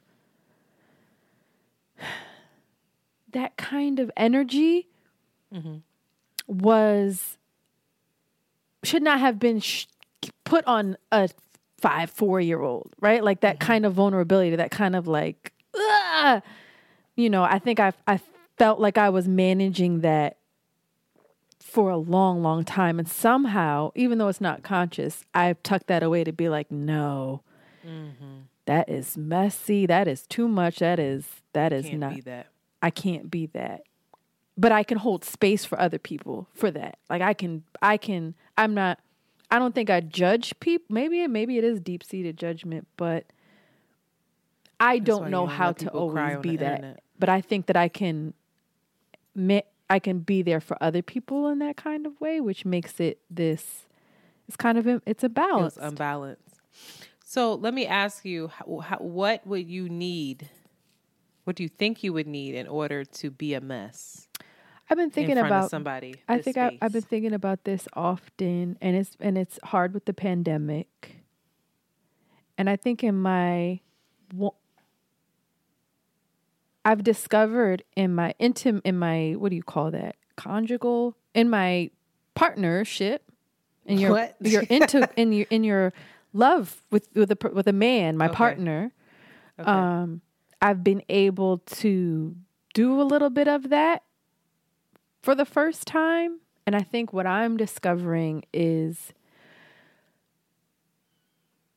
me being around people settles me in a way that I can slowly open up. I can't come off the jump and like it's hard for me to call somebody while I'm in the throes of something. It's just hard for me or even to like work out hard emotions that I'm having. It's it's hard for me to do that, but when I'm in constant contact with somebody, it's easy to do that. Like I mm. even think about like the difference energetically when I came up to visit you and like hang out with you for that little bit of time. It just felt it just it just felt like oh it take it just takes me a minute to be like I don't know to like kick it. I just have to kick it with somebody and like be be around that person so that I can relax and let my guard down in a way that I don't think other people. It's it's not a thing for other people, but it's hard for me if I'm not talking to you regularly. One, I just have a problem with narrating things. I forget stuff. If I'm not if you're not like in the day to day, it's hard for me and exhausting for me and I don't get off in the ways that other people are like, yeah, girl, I was doing this thing and this thing happened. It's more No like details. Shanti does not give details. I'm terrible at it. It's just it's not good. But I, I feel like being in constant contact with pe- somebody and talking with them um, allows the safe space. And I have to be the one to also pursue that. I can't depend on somebody else to do that. I have to be the one that like shows up to make that point of co- daily contact so that you know I can I can have that safe space.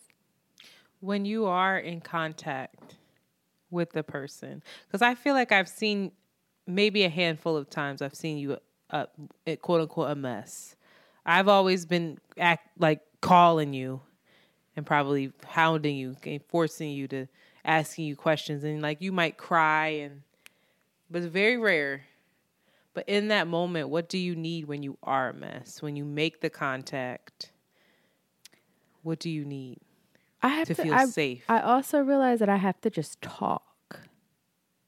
A lot of me processing stuff is me just talking things out and going around in circles and having somebody ask questions too.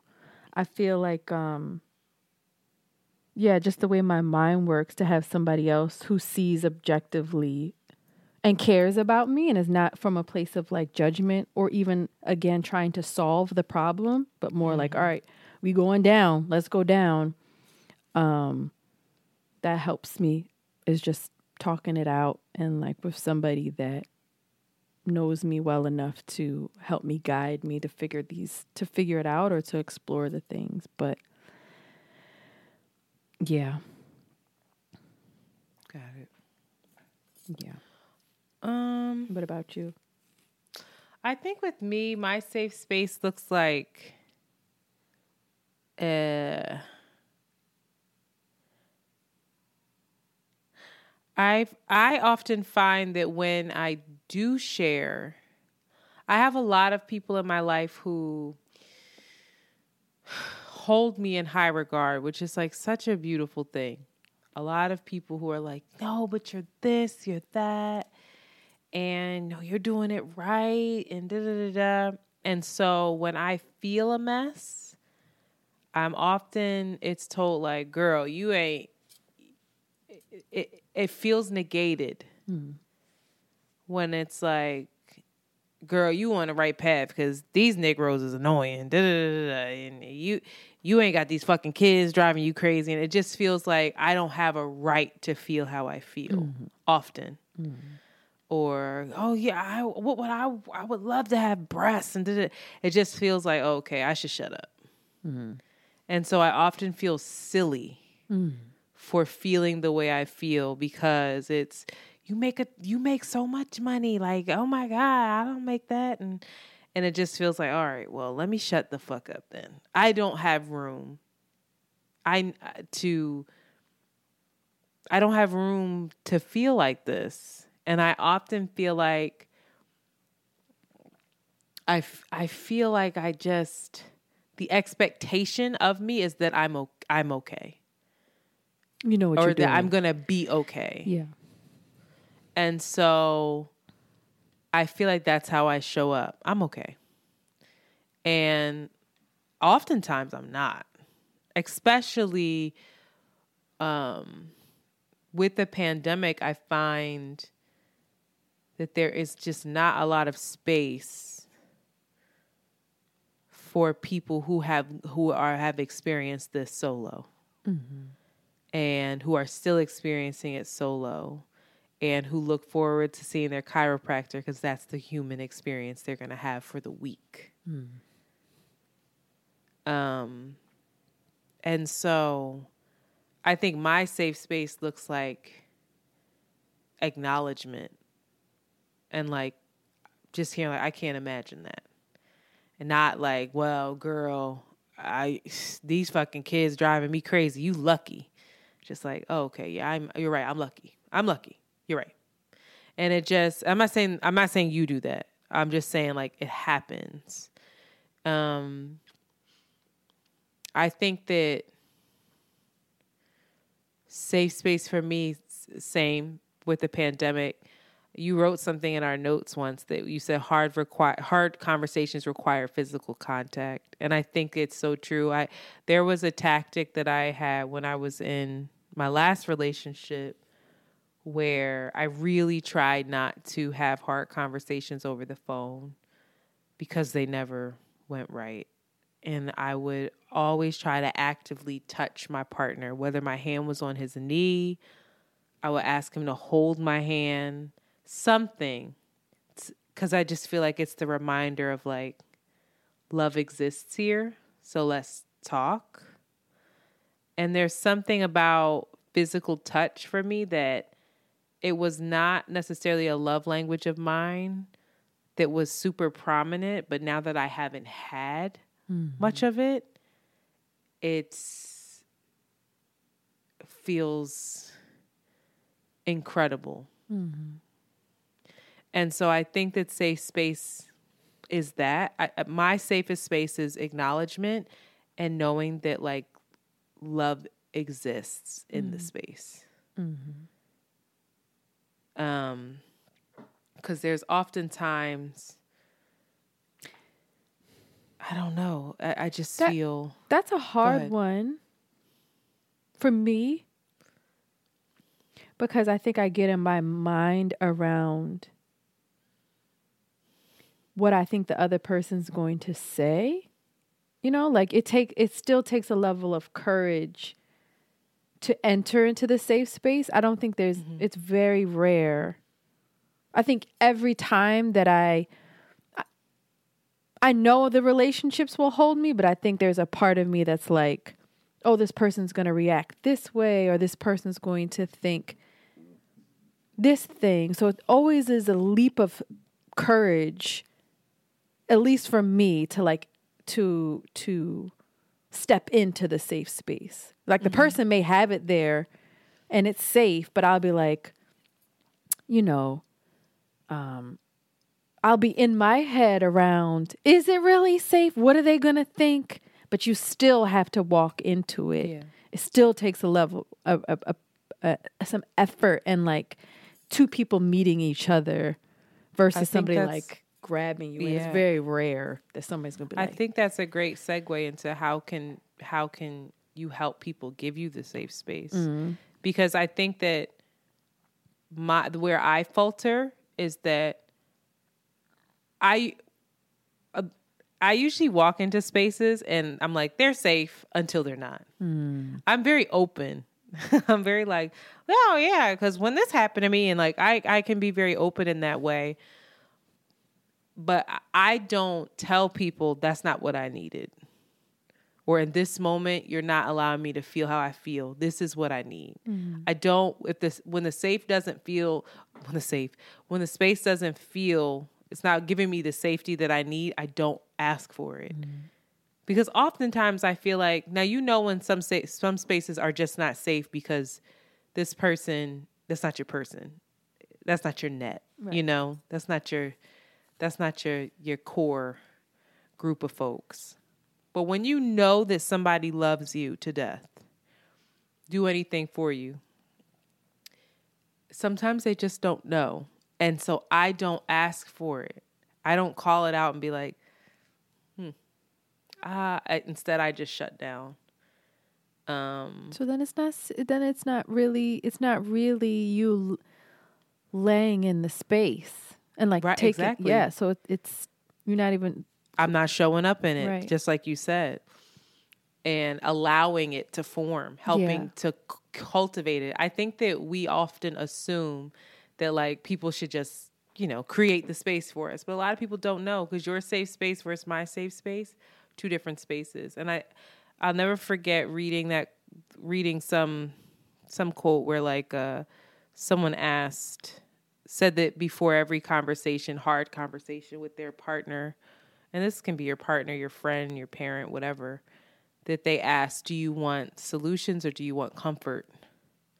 And i think that's really important and it, it and i think sometimes intuitively you'll learn it right? Like I, I think i've started to learn with you like you don't want solutions in the moment.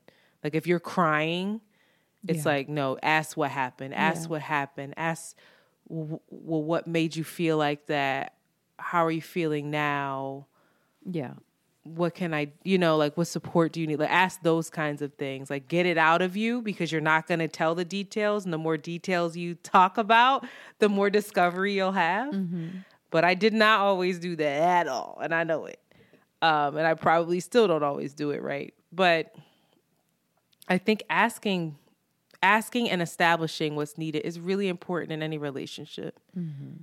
Like really important. I, I think about this podcast with you and I, and like we we are talking about these evergreen topics, but because we're sharing with each other, it's like we're learning so much about each mm-hmm. other, mm-hmm. and I think it's just aiding us in our relationship. But there's so many conversations that I have to have with other folks that I don't have. I don't have this opportunity mm-hmm. with. Mm-hmm. And it's a lot of work. It is. It's a lot of work. It requires a lot of contact because they don't get the context. Like we've been building, and we, as well as our followers, have been building context so that when we say these things, that people are not like, what? Like, and that's mm-hmm. the kind of intimacy that I want, right? So, like, if I say, you know, I don't know, I have vulnerability problems or whatever. That you you have the context, you know all of the things where it's not this like you're talking to somebody that you have to explain everything all over to, which is exhausting and makes you feel like, oh, this person doesn't really know me and I don't have the capacity. They definitely don't have the capacity in this moment. Like But that's part of it. You have to experience the things too. you have to experience the thing. But that's what I'm going to work on. Um, I'm I'm going to work on coming towards people more and be and building the context with them and and learning their context too. Because you know who's to say that I I definitely don't know what you know. It's also not a bad thing if you don't do this with everyone. It's awesome. You might not be the person. See, that's that what does I have all to that. figure out too. Yeah, you might not be that person. But if you want it with certain people, meet them halfway, definitely. Mm. Show up. That's true. I don't know if we solved anything here. Safe spaces. Shame does not exist when stories are told in safe spaces. Only Stories of shame. It's like, I mean, does it really not exist? Or are you just shamed in front of other people, but you still feel comfort? So you're like, all right, I'm not judged. You working through the shame. I think most importantly, I, well, I guess we have to be our own safe spaces in some ways too, right? Like when you when you're spiraling, you got to activate another part of you that calms you down, is kind to you. That's like, you don't talk to Antoinette like that. She's doing the best that she can, okay? she wanted to enjoy the show. She's looking for pleasure and she deserves it, okay? You got to find that other part. Child, you don't want to. You don't. I've been spending a lot of time alone. You don't know. You don't want to hear what I've been saying to myself. Whole ass conversations. Like, girl, that is so crazy. oh my god, baby, Girl, you stupid girl. You the funny. dialogue. Shut the I'm fuck so up, all right? afraid. Pick that up, dirty Whole bitch. conversation with this cat, baby. When I tell you, I'm so scared when these masks come off because the way I talk to myself down the street. Whole conversations, answering myself. Out talking out loud, huh? Out loud, verbal. It's it's audible. So, sometimes I've had people look and I have to act like I've learned now to put one AirPod in so that Yeah. it seems like I might be on the phone, even though I'm not. Yeah. I'm dead ass having a whole conversation by myself. And I'm starting to think maybe I might not be all the way well. Because sometimes it's not just like I'm working through things. Sometimes it's like what I would say if you if I was talking to you about the Janet Jackson documentary. It's Yeah, like, girl, insane. she's not here. You're losing it. Shame. prepping, girl. That's I know. That's yeah. That's a whole. That's your. That's your mind. But you are the person that's observing you being crazy. Then That then it gets meta meta. You There's are the that person that's observing you having these conversations. Like, yo, this bitch is wilding. Like, Yep. she's being Yeah. fucking weird, Joe. She's listen. Anyway, that's our episode, folks. Great. How? What's your relationship to shame? What's your safe space? How do you let people into your safe space? How do you show up in your safe space?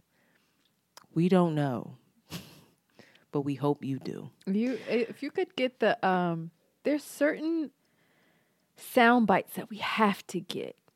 We have to get Dr. Umar sound bites and we have to get Game of Thrones. We should get the Wire sound bites that we just throwing in cuz Go shame. ahead, get 'em, girl. Get Shame. 'em. I don't know how to do it. I got to get somebody to teach me how to cuz Dr. Umar Oh. I just I just want his clips so bad. No. Yo, this episode is over. Beloved. It's a long one. You are all loved. See you next week for another episode of Around the I might be high next time, so Yes. No, she said yes. Show up to the safe space. high. That's gonna be the test. Can Shanti get high on this episode? Shame. All right. All right. Bye. Bye. You have just heard an Around the Way Curls John. Follow them on Twitter at ATW Curls and Instagram at Around the Way Curls. We out early. Very good. Shame. Shame. Shame. Shame. Shame. Shame. Shame. Shame. Shame. Shame.